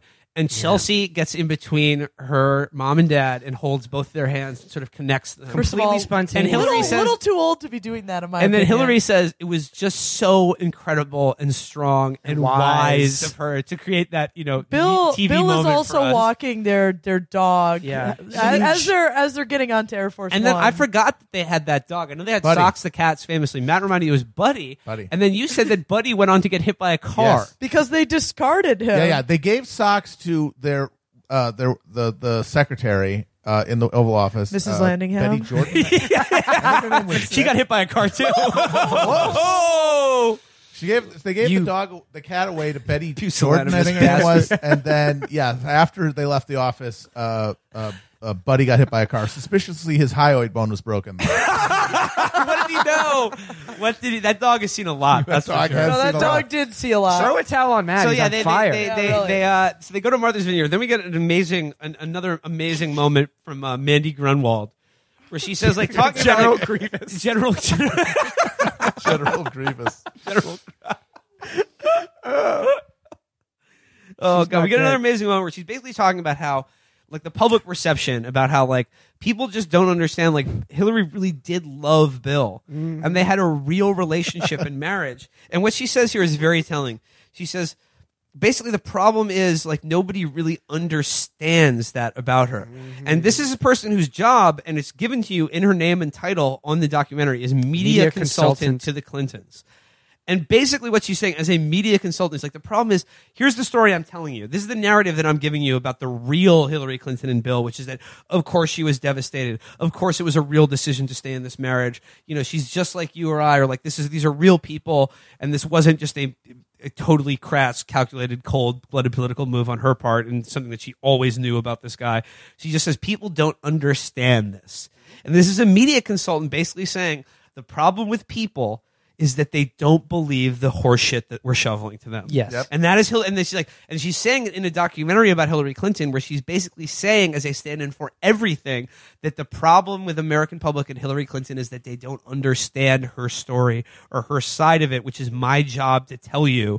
And that basically she's saying They don't believe it, and That's- they don't believe her. That's the documentary. That is the Is- entire This whole documentary. documentary, the, the Is first attempting episode to is- explain So that. no one understands. We, we all know our, our polarized image of Hillary, but no one understands her. When really, of course, it means they don't believe her, and that no documentary is going to fucking fix that. I mean, we'll get we'll get what we're talking about this year. We'll get into uh, this in the last episode, which covers her actual political career, uh, v- very glossily, for like five minutes. Uh, but um, it, it throughout this whole thing, it is like every time a scandal in the Clinton family comes up, the overwhelming attitude from all the people involved, all the Clintons, all the t- Clinton Torgos, is this wasn't a big deal. Like like no no explanation, no defense, no no acknowledgement of what people could see. But They're it's like, just like it was just crazy that yeah, but people were even accusing think us that. of all these things. And it just Yeah. reminds me, it keeps like the scandals in the Clinton in the association with the Clinton family reminds me of that Onion headline that's like the guy being like, "Why do all these gay guys keep sucking my dick?" it's like, wh- wh- why do all these Yeah. scandals keep piling up Yeah. around the Clinton family? Right. Oh, They Yes. must be all fake. Yeah. There's Well, no then, way yeah, this family it could be certainly this can't scandalous. be that they're uniquely criminal, corrupt, and uh, underhanded. Yep. It's just No, you know every- peop people have just decided uh, for no good reason to despise them. yeah, is that episode? Is that episode? So that basically three? that's the that takes you to the end of episode three. I feel like I've just one more aged quick hit. Uh, years. Barney Frank shows up being interviewed, and his nipples are still protruding. Disgusting. Disgusting. I had Disgusting. never seen the Barney Frank photo, and now my life is worse He's for got some it. big ones. But he's got to take He's holes. got some tingles. He's got some tingles. good, good tweet, accurate tweet. A from great Trump. tweet by But- Trump. but- Very but just disgusting. and Before we move disrespectful. into the, the Still final one, live. I, I think it's worth noting. like, I, I at least I really thought episode three was going to cover, uh, yeah, the, the Lewinsky maybe the first half, and then the Lewinsky scandal the first half, and then 2008 after that, or Senate, and then 2008, or j- at least Senate career. And we get none of that. And so in episode four, they have to cover all of the actual just political jam it all career, in. which there's no real time for. So the third episode was basically just about the Lewinsky Yeah, scandal. no. It's so you could run out amazing. the clock. I mean, this person is presumably a person you want to watch a documentary about because of their political career. I mean, Yeah. she ran for president twice. Supposedly. She was a senator. But yeah, the last episode shoehorns in her entire political career and glosses over it entirely. Because Well, when she but- because when she won and was senator, she didn't really do anything. And then when she lost, it's like "Eh, we got to Was it- speed whoa, past whoa, that." whoa, Don't you whoa. think that's she in- went to pre- to George W. Bush and said, "Please, can we Uh, have we'll- twenty billion dollars?" We'll get to And- that. yeah. Yeah. Don't you think that's in part because if you're a Hillary diehard watching this, they assume that like you know the most recent shit. Well, you know it, and have compart- put it in that part of your brain that's just like do not think about. You when it comes either- to the Iraq War. you or are any- you are that, and you and you know it. Slash, don't ever think it's fair to bring it up. Or I think there are young people that are at least counting on watching it, young women, and there are going to be some, and they should not know about this. Well, so if people Wait, all the young women who already hate her. You mean? Well, if, yeah. if people were only going to watch one episode, I would tell them to watch three. Well, we're making. I, I personally feel like we've got a lot of great juice out of that episode, but I've, I've, I was pretty bored during it because it was just. I've been bored interview- during each one. I know, in but it was, turn, but, though. but it was interview after interview of just saying the same thing, which is that Bill fucked up, Hillary was sad, we're not Hillary really did the gonna- right thing, but Hillary- yeah. it was just kind of like as, seventy-five. as an minutes. asshole, I like four the most because that shows them eating Yeah. shit on election. All right, day. well I gotta let's go let's with get four. into All right, it. well, let's, get, into, it. episode four, which is titled "Be Our Champion, Go Away." Please, tell you to be in your fucking champion. You're forcing yourself on everyone all the time. It's only go away. No, You're no. saying be I'm going to be your champion. I- everyone else is telling you to go away. Good, good. For a second there, I thought you were going to say that no one is telling her to go away Yeah, because no. I definitely am No, I'm telling her to saying go that's away. all they're telling Yeah. sex, us. sexism. Because yeah, it ends with them being like, "Oh, it's so unfair. She- They want us to. We want you to be my hero." It's Oh, like but- no one wanted you to be anything. No. But by the way, before we get into episode four, we do have some breaking news about a new Chelsea Clinton project that's coming Hell out. yes. Catherine, you want Uh, to kip us to this? I'm I'm gonna fuck up the title, but she she just tweeted about this, uh, promoting a new HBO looks like a documentary premiering tonight about the uh like basic. I'm, I'm fucking this up, but like the Wasn't it a? the- it's called After Truth, no so, or something like that. Post Truth, right? Didn't you Yeah, say it was after called- tru- I thought you said after. Truth. Okay, that's what I said then. It's about like the the victims, the impact, and the something else of disinformation. Disinformancia. Yeah, and that's honestly like discovering that while watching this, you know, which like this part four about 2016, we get we get some Putin in there, like felt very apropos. I guess it's just going to be a cottage industry now of Clinton like whitewashing documentaries forever. I guess. But Matt, you're 100% right about this with Chelsea Clinton coming out with a documentary about the literally the victims of fake news Uh-huh. and like how like bad information can spread on the internet. This is all a long con. she to didn't just she get didn't people- make it for what Well, it's was she worth. was she, she hosting it or Well, promoting she's it? she's promoting it. Okay. This is like, well, why are all those photos of Ghislaine Maxwell at your wedding? Yeah. They're like, oh, those are those It's Photoshop. fake news. It's Yeah, Photoshop. not real. A troll, a troll farm did Yeah. that. Yeah, The yeah. phenomenon of deep fakes. Yeah. Yeah, yeah. wasn't- she I definitely wasn't my best guarantee that's friend. in there. I guarantee. I it. definitely didn't hang out with her. My parents definitely didn't go to Zorro Can you- Ranch on the regular. Can you really trust any media these Yeah. days? So again, this once again, this episode opens with this infuriating fake candor as they Mm-hmm. like, you know, uh, you know, primp and make up her, and like she just she's just like, this is going great. I feel great. I love being truthful with the American public, giving them the real story about my life and One all of the those things I segments in stand this for. Last one has her just holding a cell phone. In front Oh, of her. we'll, Yeah. we'll get there. We'll get there. So- 'Cause it, that was that was a very like kind of savvy, dramatic device. Yeah. which- talking about uh, talking about a scene uh, that is as staged as uh, Stanley Kubrick's moon landing. there's a section of her talking to Tim Kaine, who appears for the first and Oh, this only is time. so good. Again, So there- there is no, there is never any uh, coming to terms with the fact that if they had picked literally any person of color to be her running mate, she probably would have gotten over the hump. But they picked the blandest, safest, pro-life fucking Democrat they could think of. The, A ter- the absolute term is anti-abortion. Will Sorry, anti-abortion. Sorry, edit that out. I'm ju- I'm just giving you shit, but it is Okay, yeah, the, the the blandest zero imaginable. Like, did not take any risk. Prevent defense, Matt. You're talking about that they're playing not to lose, Yep. which is a strategy to lose. It is. when it's And- that close. And they showed them talking, and they're having a totally off the cuff convo. Totally normal. Uh, where Hillary is like, I'm so worried that Trump is in the pocket of Putin. she Well, goes. The oh, thing, she's- she goes. The thing about it, and it's very interesting because you know, like being on the you know House Armed Services Committee, and then of course you know Secretary of State. Like she's implying, I have access to the real, sh- the raw shit. Un- un- uncut. Folks, she has seen the documents. she's seen the documents and she goes the thing about trump's agenda is that it's other people's agenda and the way that putin is trying to infiltrate our political apparatus i'm very disturbed by it it's She like saw it back then. it's like that was filmed in like january 2017 One million percent. Yeah, one million percent Uh, Fucking- meanwhile, Tim Kane's standing there looking like a fucking fresh-born kangaroo.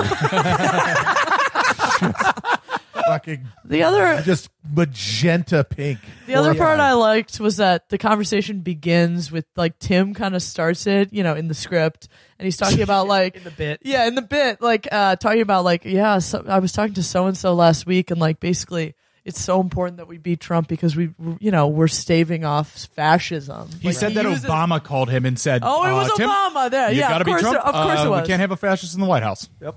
And then, and then at one point, Kane's wife, I think, chimes in and is like, well, well, Trump's agenda is himself. And Hillary's like, this, you're going off script. yeah, Oh, His, his agenda yeah. is Putin. Tim Kaine's wife completely contradicts like the, mo- the, the the stagecrafted moment she's trying to get, which is why uh, she was never heard from again. If anyone's seen, if anyone's seen Tim Kaine's her- wife, please it's like David Shelly Miskovich, basically. Yeah, she's yeah. she's hanging out with Shelly somewhere right Yeah. now.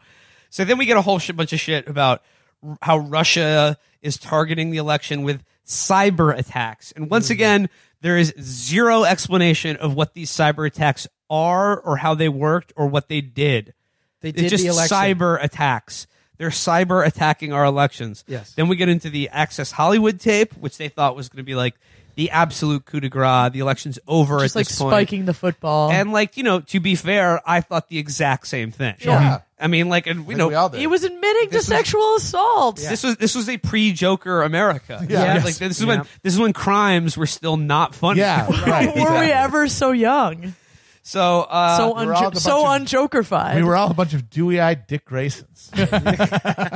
And then uh, Podesta shows up talking about how his email was hacked. Doesn't mention the fact that he opened a phishing link. That oh yeah or that he eats babies. Yeah, that as well. Talk about that at all. yeah does not talk about which he that. does. It does spirit allegedly. it does spirit cooking. So does. uh, again, like it's just um, Trump gives a press conference with all of after the Access Hollywood tape, and honestly, a brilliant political move. Yep. holds a press conference with like Jennifer Flowers, masterpiece. Kathleen Juanita Willey. Broderick. yeah, Juanita, Juanita- Broderick. Juanita Broderick, yeah, yeah. like which all they don't even say None the of their name- names They are- don't say the names of any of those well, women. and they don't They say don't they don't say the exist. name of Juanita Broderick the entire four. They mentioned episode. Paula Jones and Monica Lewinsky, Right. but all of the other Clinton accusers are left unnamed Yep. and they're- entirely and therefore totally And completely. uh, no one, no one will deal with that or even bring up what they're alleged or because they're their stories like whatsoever. Ill, they're not even worth responding to. They're Yeah, illegitimate exactly. somehow. Their And, only like- importance is as a And like political the thing prop is, for Trump. they Yes. basically say, you know, we were in a really tough spot because the thing is, Hillary's husband Bill is also a sexual predator.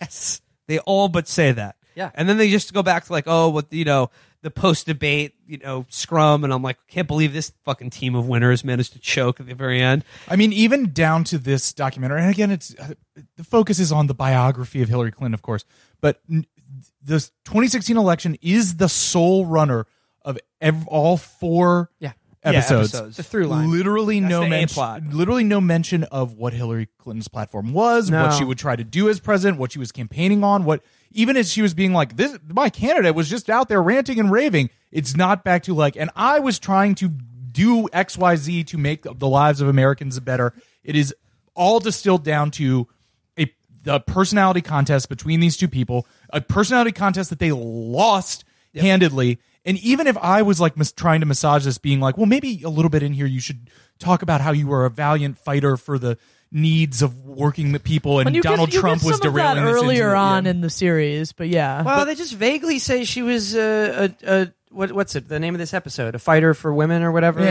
Yeah, whatever. Champion, Champion. champion, Champion. That she was just a vague benevolent force for the for women. They're just giving up the game. She When she didn't, wasn't didn't calling them a run bunch on of dumb anything. hicks. Yeah. She didn't offer people anything. Yeah, yeah. They, So- they never try to address that. Then we Less than ten percent of her ads were about any policy. Even though she swore up and down, like uh, as Trump was being mean to her, like all out, and the me- the media and the emails, like, can we just can we just talk about policy? That's Right, all right. I You want to talk weren't, about. yeah. Yeah. and she No. doesn't even in retrospect. A, a race where she doesn't have to make any promises she knows she's not going to keep, and just gets to talk about somebody else being rude. That was the ideal campaign. It was. Where have they I were heard that so before? happy. They were like, "This is perfect. I can s- cruise in there on a, on a promise to be decent, and then just make deals with Republicans and never have to back up anything I said." Or- and then she loses it, and it's like.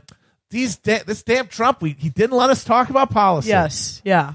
revolting. Like Horrifying. just truly just repellent. totally, Just a truly lying repellent. scumfuck. So then we jump back in time to 2000.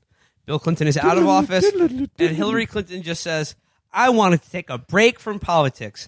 That is until eugenicist bog ape Daniel Patrick Moynihan decides to retire. And it just so happens that every New York Democrat just says, Hillary, why don't you What run are you for New up York to? Senate? Me, me, you really me, think me Little- could little- do it? Yeah, Hillary. And then they talked to one of her like inner circle people who were like, "Well, we thought it was ridiculous. I mean, the Senate's too small of a stage for her. What a person who's never held elected office being senator from one of the biggest states in America is too small. The a height of stage." hubris. Yeah, unbelievable.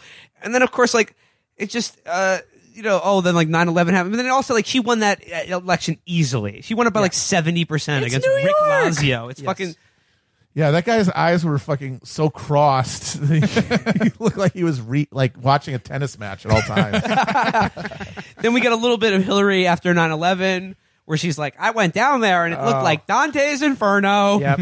Any description of hell, you could I will put this up against it. You know, she faced hell and she says she got $20 billion in relief from President Bush for New York State, which is like her big achievement. And she's like, for all my disagreements with President Bush, I will always be grateful to him for that. And it was just like, what were those disagreements again? Yeah. Could, you, could you talk about, It could you talk wasn't about any the of those? Iraq War. And then, and then from that moment, we skip right through the better part of a decade, and we the only thing she did in the Senate was go to George and say, "We need twenty billion dollars," and he said, "I give it to you," implying that she got it They do as not- if there was not going to be a massive fucking aid package to where the biggest, most 9/11 important happened. city She- in the yeah, country she- she and the got it financial single-handedly. headquarters of the entire global economy. And so then, uh, right after So wait, there's, that, I, I, so one more thing here. And one clip, well, the last clip I'm going to share from Joe Klein, which is the most disgusting thing he said in all four episodes of this. He said, "Greatness of spirit is the most important quality of a president, like Truman or JFK." I'm always saying this. like Tr- Harry Truman, the hack Missouri fucking politician, Yeah, the hillbilly who is, dumbass. like Joe Biden, just just fucking jammed in there to get Henry Wallace out of the way by the right wing of the Democratic Party, Yep. shuffled the whole deck. FDR died. This fucking know nothing crook just starts starts is put in charge of the Cold War. Or sorry, starts the Cold Yes, yes, War starts the immediately Cold after War, World War nukes II. Japan N- unnecessarily. incinerates hundreds of thousands of people in Japan, totally unnecessary. That's what Joe Klein considers greatness of spirit. Then JFK, another know nothing moron. almost destroys the world Yes. with his feckless idiocy in Cuba. A guy who just thought he deserved the presidency by virtue of the fact the that he was only thing he good-looking. ever wanted to be president for was to get pussy Yes. and do Yep. fucking amphetamines. Yes. Yep. Which is like on its own not that bad of a thing. But it's not just greatness of Don't spirit. call it greatness of spirit. Yeah. So then like th- this is Joe Klein talking about her running for president and ultimately saying she didn't have that ineffable quality that Obama and Harry Truman did Yeah. is that just she was never like open enough with her heart and Yeah. her soul Yeah. or some horseshit like that. Again, her entire career in the Senate, don't voting for the Iraq, Iraq War, War, all no, that Iraq never War happened. We mentioned at all. literally never The Iraq War hear never gets brought The up. word the Iraq. word Iraq. Not at all. We never hear it. didn't happen. You're right. Like never literally happened. zero And then times. it's like, yeah. To the extent It's that almost they talk- like Iraq has been. Beauregard memory- wrote a fucking book called "The Gulf War Did Not Take Place," and then we're watching the Hillary documentary, and it's just it never happened. Uh, if only there was some kind of project to resuscitate the Oh, I'll- memory I'll- hold. Uh, oh, I'll be, Iraq I'll be doing my War. plug again uh, Okay, as we great. close out. Don't worry. But like, here's the thing: it's like the the 2008 election, which he runs against Barack Obama, and and and, and a field of other Democratic candidates too. That whole election is given maybe 30 seconds to a minute of space to breathe.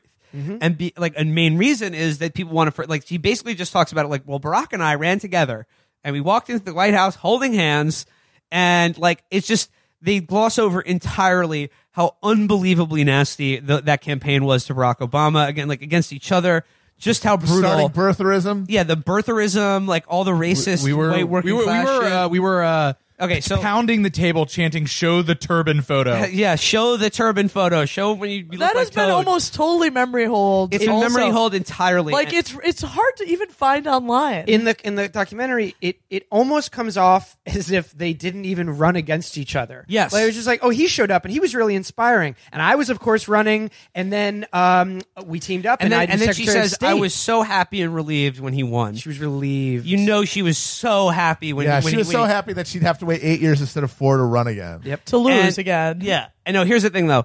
In like the way they talk about the 08 election and Hillary not winning that is that like the, the Hillary Torgos, uh, the journalists, yeah, the, the tour guy, the journalists, and the people in her inner circle both collaborate to sell s- pitch just so hard this idea about how America just isn't ready for a woman president and tying her presidential aspirations to all women everywhere being involved in politics and as we said doing incalculable damage to the prospects of women holding office yeah. in the I mean future that in that this was country that was the entire pitch of her 2016 campaign. I was also impressed by uh, how they very like uh, savvily thread the needle between America's just not ready for Hillary in 2008 and also like uh, wow, pretty weird that they were ready for this um, black man. Yeah, it was like You this- know, like, I mean, there's, it's like, a positive little- toward Obama, and he Yeah. ends up being in it, but it, it's not. It, it- it's it's like saying that It's a there was little nothing bit of like between- oppression Olympics. It was like he wasn't even that good. That's not why why he won and she didn't. It's more like no one was ready for a woman in general. So a black and then man got to Obama go. Yes, was just yes. sort of- he, they talk about him as the new thing that Yeah. got a lot of the excitement new hotness. Yeah, the new hotness. And then, of course, Obama does show up in the one-on-one interviews, and he says, "Oh, let me be clear. Uh, there was never any doubt in my mind that uh, Hillary would be my Secretary of State." Which, once again, just for his entire cabinet at every single moment from the time he took the oath of office or even before that, nothing but fucking the wrong decisions with this fucking asshole. Yep. just has doomed all of us many times over with his fucking feckless, cor- fucking cronyism Awful. and corruption. Disgusting. Let, letting that letting, letting that letting Hillary Clinton into your fucking White House after everything she did to him.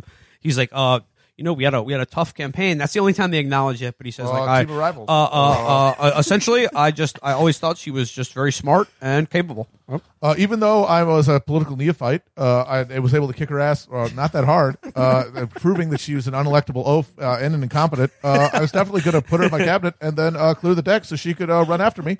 Uh, no way that could go wrong. Then, of course, as Secretary of State, here's some of my favorite parts: is when they set up that she had this sort of adversarial relationship with Vladimir Putin, Oh, and this is she so talks good. about how, like, well, the, you know, when Oh, Vladimir Putin won God. the election, you know, those elections were fraudulent. Where it's like, yeah, imagine living in a country like that. yeah. Fake elections. Uh, Yeah, Something imagine like ballots, that. ba- ba- ballots going away. And here's the funny votes thing: not is being like counted. they they they reference the fact that like this was like this was a reset because George W. Bush famously said of Putin, like I looked in his heart and I saw his soul, and I, and I know he's a good man. God, I have and they were chub. like, they were like, "Li- listen to this fucking idiot Rube get get Mm-hmm. rooked by this like KGB agent. Then they talked to this guy Jake Sullivan, who's a Clinton Clinton Torgo Renfield, a little, little a Clinton simp. He's a translucent man. a Yeah, they- they, completely they talked translucent with Clinton man. simp after setting up the Bush clip to be like, "Can you believe this asshole? Hillary Clinton saw right through that Yeah. and knew." What a what a cold eyed killer and villain this guy was, and that Right. uh, it, it's almost like one day he would you know get his revenge on her. Yeah. Then this Clinton milksop says, I had the opportunity to see them, Vladimir Putin and Hillary Clinton, interact one on one. And even though he didn't say it, I could tell that he had a grudging respect for her Oh. and saw her as a saw her as a worthy adversary. He was the Carla to her smiling. yeah. Uh, Because yeah, he says the first half of that is he says I could see how much she just he hated having to deal with such a powerful, strong woman. But then for the same reasons, he respected her, which is and her why grit. which is why he single-handedly had to take down her 2016 campaign. it is She's too much just of a threat. parody. yeah, was gonna too- own him too simply too much of a threat. Then of course we get into we're now entering the the sort of post Chapo era, or at least things that have been referenced on the show. the we before talk about and the after. Benghazi. Ah, Benghazi yes. ain't going away, folks. going away. And it certainly ain't going away from this documentary, even though they give absolutely zero context for why Ambassador Chris Stevens was in, as they admit, this sort of small backwater city in the middle of uh, Libya, of which we have no diplomatic presence for uh, heretofore. or what- also, why was there? Uh, why were there uh, wild militias in Libya? He goes. Uh, he was tragically attacked by an, uh, an Islamic militia that was uh, somehow there, and uh, we were uh, devastated here. And they're just like, how did these militia? I thought Libya was pretty secular. It was like kind of authoritarian They- country, but- but. but, uh, Gaddafi kind of had all that shit on lock. for yeah, a long what, time. what, what happened there? And it's just never, Nope. ever that explained we that, at all. that she was the prime mover Her and Samantha in Power. overthrowing uh uh uh Gaddafi. Gaddafi. is was not mentioned at all. It cuts directly to Benghazi. Like I was saying, like there's fake news and then there's shit that like doesn't necessarily lie but emits enough connective tissue and context and just chain of event that you are dumber for having watched it. Well, Yeah. you- like you if you can- watch this without knowing anything, you are dumber even if you haven't been explicitly lied to. But it you, is you funny can that they knit just say, facts like- together however you like. But it is right? funny Yeah. that they do reference the fact that, like, yeah, sort of like against protocol and like you know a tradition. Chris Stevens chose to go to Benghazi on his own Yeah. for Yeah. some reason. Some reason. Yeah. For just some reason, they were know, you know just hanging the- out. The U.S. Uh, diplomatic corps and State Department, wink, wink, he had was- a very strong presence in this like small city in Libya. Yeah, and they were in contact with all these heavily armed militias that we had given guns to so they could overthrow Gaddafi. And at the same time, we were funneling uh, weapons to uh, rebels in Syria. No connection there. Stevens was just going in there to give Benghazi a vibe check. Well, it, it, it might it might be more nauseating than the Iraq part because the Iraq part, I mean, the, They don't even mention it. they don't even mention Iraq. But the only reason, and of course, um, check out my new show Blowback on uh, Stitcher Premium. Uh, enter code Chapo in order to get a year uh, off. Uh, that the Iraq War was a huge crime, but Libya might even be more nauseating in this context because the only reason they do bring it up, in Yes. which Hillary Clinton, Barack Obama, and Samantha Power and the rest turned it into an open air slave market uh, and destroyed a civilized country.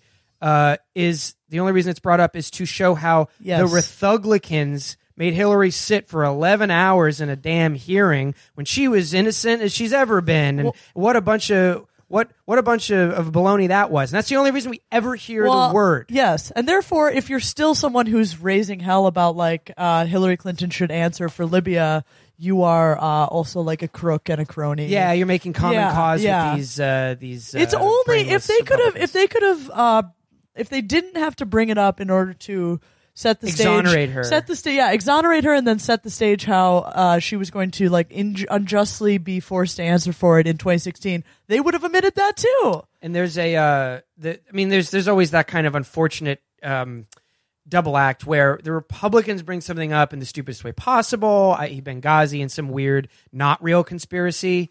And Yeah. then it, it overshadows the actual, much more serious and bloody conspiracy that was cooked up by Hillary and other people and delegitimizes it as uh, a thing you can enter into the discourse. So then it's just a punchline and it ends up in the documentary as another thing she triumphed over this, this So- so, fraud. Then it cuts back to the last time, to like the A plot, the 2016 election. And here's where it gets good because we all know what's coming. And I'm gonna, I'm gonna just like, there's, there's too much boring shit. Comey, the fucking email, Anthony Weiner, hilarious. You all know the story, but it's just again about how unfair everything was to Hillary Clinton and that nobody could have foreseen all these surprises coming, blah, blah, blah. We then get to, I'm just jumping ahead, to the fact that the, the documentary brings up, but never ever confronts or deals with the fact that she did not even show her face the night that she lost. The AP had called it for fucking Trump. She sent out John Podesta. Matt, I remember you screaming at the television in that bar in Gowanus the Yep. night it happened.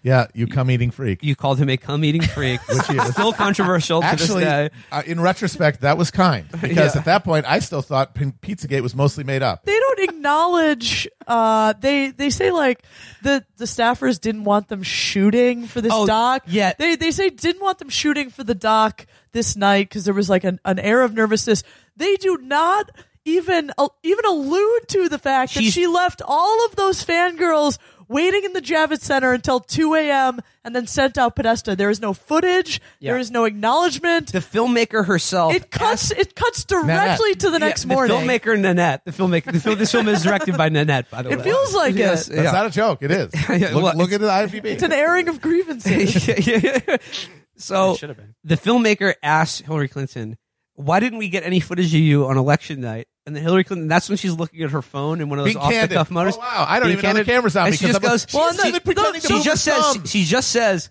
eh, "We didn't want to." Yes. The phone, the phone is in the foreground, and it's like obscuring part of her face. Like you see the Apple logo and stuff, and it's it's just it's cast off again as so like faux, like this is natural and unscripted, but it's actually like a pretty savvy way to dispense with what I think is a very valid question from her own supporters, which was. Why couldn't you give us five fucking minutes on election night?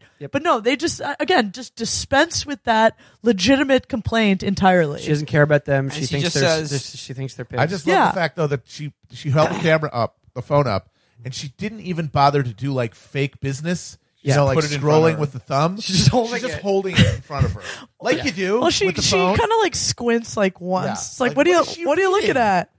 She's again- reading about walnut sauce, probably. What what is that? It's a piece. Don't Of start. Don't start. Don't start. I mean, all I'll say at the end here is like, as it wraps up, and you know, you see everyone's, you know, you see all these, you see all these simps get get their hearts crushed on that night, That which, is, was which pretty is very sweet. Mm. funny. And There's a, a very funny moment. Uh, no, this was after one of the debates, just for one last Bill Clinton simpery of her coming back from one of the debates Oh, and this him is literally, good. Bill Clinton literally bunny hopping in joy Yeah, after one yeah. of the He's debates. simping. He's simping for her. yeah. definitely. Ladies, Um, we all we all know that feeling uh, when you so know your, your- man's- your man does little- man's so she, you she little says, hop. she says about this. She says, um, like you know, basically, I don't have any regrets about the way we ran the 2016 election. She says she has no regrets, and she does this artfully, right? In like a, a way that is both unmistakable but also totally cowardly. Is that she does imply without saying it directly that there's just something off about the 2016 election. Yeah. She just gives, she cracks open that door just enough for the, the, the Hillary Fedayeen watching this to be like, yes, I always knew it. She knows it. She's telling us that the 2016 Hillary election warned us. uh, that Hillary warned us that the 2016 election was actually stolen by Russia. Yep. That Donald Trump did, bastard is not Putin. is, it did not And the win the filmmaker election. gives her a huge assist there too, because at the beginning of the episode, you see the candid conversation about the Putin. She saw it coming, and then how in the middle of it, it's leavened with uh, he and I were always at loggerheads when I was Secretary of State, and so by the end, it's all been and the, there. and the way they get around it get around it is that Hillary says, you know, I've been involved in elections like my whole life, Right. and like you know, this one was just different. Like we, none of us saw this coming. Yep. It's like, yeah, I bet you fucking didn't. Yep. I bet none of you saw it fucking coming. But like, but but the way she says it, it's like, well, why didn't anyone? Why see this wasn't this coming? like other Mm-hmm. You know, ones? why why was this different? You know, which is, as we talked about on the show, like Virgil has banged home numerous times. If you had been paying attention in the weeks leading up to the election, you would have saw her collapsing at every state. Like, forget the national poll; she was her being hollowed out in every one of those states. She lost 10 states that Obama won in Yep. 2012. a 10 bungle. states. That is a pretty. That's insane bungle. pretty bad. thought O'Bungler bungled. Yeah, that is really bad. So then we get to the end and like dealing with this defeat, and we get Paul Bagala back again to say one of the worst things I've ever heard. And he's become younger Is because she says, it's Benjamin Button. he says, it was incredible. After the election, all these people decided to engage in politics and do it in the most Hillary way possible. The resistance. Talking about like the resistance, the the pussy hats, Well, and the they- women's they- Her march. real they- victory. yeah, she the- transcended they, the election. They cut to footage of not only the pussy hats, but also Rashida Tlaib and Yes. AOC winning. Yes. Which is hilarious because uh, far from Hillary even lifting a finger for them, she I- I'm sure she was actively campaigning behind the scenes against them. And Tlaib they- just they are, booed her. They are also just a refutation of everything she stands for, her entire brand of like white corporate We feminism. saw with our and she's own taking eyes. ownership of them. we saw with our own eyes a 48 hour media cycle entirely based around Rashida Tlaib booing Hillary Clinton at a Bernie Sanders event. And- yeah. And they show a montage of women entering politics, and it's AOC and Rashida Tlaib are fucking. But in there with like Front the and Klob center. and Y- fucking yeah. You know what it Annabelle is? Spanberger, the fucking CIA it is? agent from Virginia. it's that Hillary lost the election. Gandalf fell off the thing, but then she comes back as Hillary the White. Yes. and she's more powerful than ever because now she's like this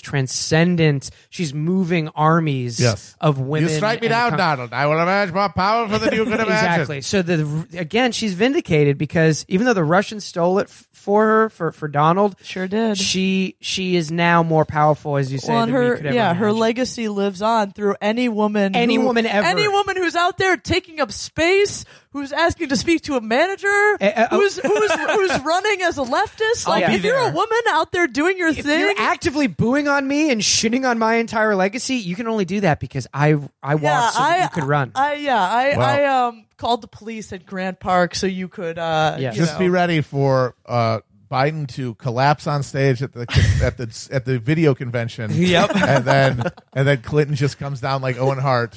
no, she's the fan man. Fan she man. comes on fan, the fan man. I was think, I was I'm hoping Owen Hart anyway. and then she dies. No, she'll come out like the Undertaker in a coffin and just, just rise out of it. Oh man! So Oh. then we get to the end. Hillary says, "Were there rough spots? Yes, but I have no regrets, and that's where we are. I can still lose elections for all the guys back home, and why mess up a good thing? And that's that. and then the, the the marker clicks. It's like don't forget, um, this this was just a, A fun, casual chat. Yeah, this was just a fun. We were hanging out Yeah. in Hillary's living room, and this Yeah. was and also then she goes to take casual. off her fucking lap bag. Like, well, that was fun. yeah. yeah, yeah, yeah. All right. So let's Are close. you a fighter or a follower? So uh, we're gonna, we're gonna do some plugs at the end, but let's close this one out like the last to close out this whole series on the Hillary Hulu series. On the count of three, we feel great. One, two, three. We, feel great. There we go. That was good. It's Hillary. It's hyper oh Hillaryfication. fucking hell, that was rough. so Brutal. Like I said, uh, this is Brendan is back with us. Brendan has been really picking up the slack. Yeah, And I- honestly. I've been on three. While episodes. everyone else is either paranoid or their stomachs exploding. So I would like to thank. Uh, we're gonna do some like actual like some old school Chapo here. yeah, yeah, this This was Catherine, yeah. who was a very early guest. I was. You may have seen a photo that Brendan sent me recently. That was a very First sweet- time the Catherine was- ever came on the show. that was very I, I, nice. I have that photo on my the phone. Catman. I'm looking at Will very skeptically. We both look about a million years younger Back then. Yeah, Not yeah. right now. It's amazing. Um, I and think we've- also, I can still smell cat shit in the air. It was Um, it was a disgusting. So this was. apartment. Uh, it's good to go back, like you know, to go back to Chapo Mark One to have Brendan uh, back with us for these last couple episodes. movie episodes. Even this one are, are my favorite. I yeah. like movies. so like, but, but like, here's the thing though. This quarantine is going to go on and Oh, yeah. on. It's going to Things be are gonna get- things it's- might get weird. It's going to be. It's going to be like we're we're day six now. It's going to be at least 40, 45 days. I mean, So yeah, we're going to have to form a polycule. it's it's going to get fucking Just for insane. survival. Just for survival. it's gonna get It'll even. be- we- It's gonna get even weirder and more insane. And if you're staying inside, like you're gonna, like you're, you, the cabin fever is really gonna fucking set in. So we've got Brendan James and Noah Cohen's blowback. Thank you, Will. Available on Stitcher. Use code promo code Chapo. to you can get a- use you, if you want. You can use uh, the promo code Chapo. We're only saying this to the pa- Patreon subscribers. Um, it's Chapo, one word, obviously, and uh, Chapo. and, and it's fi- Chapo. it's it's fifty percent off a, a year subscription of Stitcher. This is the only place where the show is right now. Uh, you can also use the code Blowback if you want one free month off uh, Stitcher Premium. So we've got ten episodes about the Iraq War, how we got into it, how horrible it was, the spoofs and the goofs. Me and Noah Cohen, uh, and we're excited for everyone to hear it. So yeah, and how check it many? out. How many I- are out now? Uh, right now we have like a free giveaway episode, but the real episode one is is on Stitcher Uh, Premium. featuring James Adomian and H. John Benjamin. H. John A Benjamin, great, uh, great skit. wonderful. For you guys. Thank you. It, yeah, H. John Benjamin plays Saddam. He comes back as Saddam in other episodes, and uh, James plays Bush. The only person I wanted to play Bush Yeah. because he's he's So so, like, there's some definitely some good guest guest spots on this series Is as it well. better than this podcast? I don't know. You'll have to listen Well, to find out. It, it it is. Uh, we have an episode with Will, which is a lot like Chapo, but uh, and it's really fun. I'm glad Will came on. But it's it's a history show. It's like different rhythm. You know, we're telling a story, and so uh, I we listened hope to it's like- episode zero, the free one, uh, yesterday, and it was great. I uh, I laughed, I learned, I got angry. I all, all the cried. things that you would want. You, you might even say it's a true crime podcast. It is. greatest, They are. the greatest, Crime greatest of crime all. of, the 21st century, the war in Iraq. one, which, one Hillary Clinton doesn't even remember. hilariously, uh, Joe Biden once again, so funny. Joe Biden. Yeah, it's- Joe Biden, it's- Joe Biden, Dr. Joe Biden, He loved it. number one Iraq war supporter, uh, going to be the Democratic nominee. Anyway, barring yes, thank you. barring barring some insane happenstance of events, which once again, as we've laid out, very much still could happen. and likely will happen. Anyway, as far as Chapo goes, we are obviously continuing to bring you the show. We will, like you know, as long as people are locked down, you're gonna need podcasts. Chapo will be coming to you unabated on our regular Yes. non-schedule. Of, You can listen to it while you're doing your weird nude William Sadler Tai Chi. Yes. As you grow slowly But- more mad. But we do realize, you know, two podcast episodes a week, in addition to all the wonderful podcasts that you can also listen to of our friends and family members, Chapo affiliates, or even people who hate us. There's plenty of podcasts you listen at. However, we did do our debate stream from our new office and streaming studio that looks amazing. We have probably the world's most powerful P- gaming PC. It's insanely powerful. Courtesy of the Disco Elysium guys. Shout out them. Thank Once you. again, we salute them. If you're looking for a video game to play during in the midst of the quarantine, we cannot recommend Disco Elysium enough. I would like to be playing that on Twitch. But the point is, we're going to be coming to you. We're going to have some like some fun stuff for you guys, courtesy of Twitch. That are like some some fun, looser like hangout streams that we want to do to just kind of like keep it loose, but like hang out with you guys for a couple hours, keeping you sane and entertained. You know, in these in the hard weeks and months to come. I would like to do a actual reading series on Twitch where I read parts of Moby Dick and H.P. Lovecraft, which are both public domain. I think I can get away with that. Oh, nice. I maybe even read Blood Meridian, which is not, but don't tell. It's hard, to, like it's be hard to imagine me getting a DMCA request for reading Cormac McCarthy on Twitch. But there's a lot of trolls out there. Who, who knows? Uh, so I'd like to do some sharing, just doing some fireside, like actual reading like on the radio, like like, just like an audiobook of me reading to you some of my favorite novels. And I think short stories would be a better format. Like I could read some Dashiell Hammett stuff, Oh, yeah. some Chandler. Yeah. So like yeah, like that'd be a good self-contained Por- thing to do Portis? for like an hour. Yeah, Charles Portis maybe. Uh, I would love to do that. But like yeah, we'd love to do some some video game streams. Hopefully, uh, we can get Metal Gear Solid back up and running. Relaunch that long, long-awaited follow-up to Felix and I's playthrough of Metal Gear Solid there's some more just video game stuff hang out like web webcam just like come I think hang we're out gonna- in the we're gonna Chapo try. Club. I think the first is going to be Saturday. We're going We're gonna try. We're trying to do something. I think Saturday. I, I, we'll try to promise this as many as many of us who can or will come. Uh, we'll do something Saturday afternoon, this very Saturday. Um, this is a long episode, so it might not go out till tomorrow, today, Friday. Um, but yeah, we're gonna try to do something tomorrow or Saturday afternoon, uh, probably in the four to five range, just hanging out. Uh, we'll keep it low key, two hour, two ish hours, and then the FYM boys will take it over. yeah Uh, so gonna try to do a little more streaming content and uh, keep everything rolling. yeah while we're all basically locked up. we, we've got a great new streaming studio uh, like now's the time to use it uh, we want to you know basically like as you guys are clawing your eyes out going insane you know keeping up with the quarantine and staying indoors uh, please hang out with us spend some time with us i'm not going to announce it yet but there is a chance that that we'll make a stream return of a big fan favorite sometime in the future. So that's I'm just a little preview, a little hint.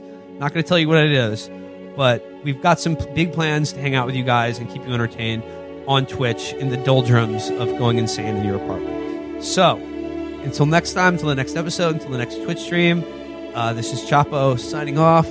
Stay safe, stay healthy, stay listening to podcasts. Cheers, everybody. Bye. Bye. Bye.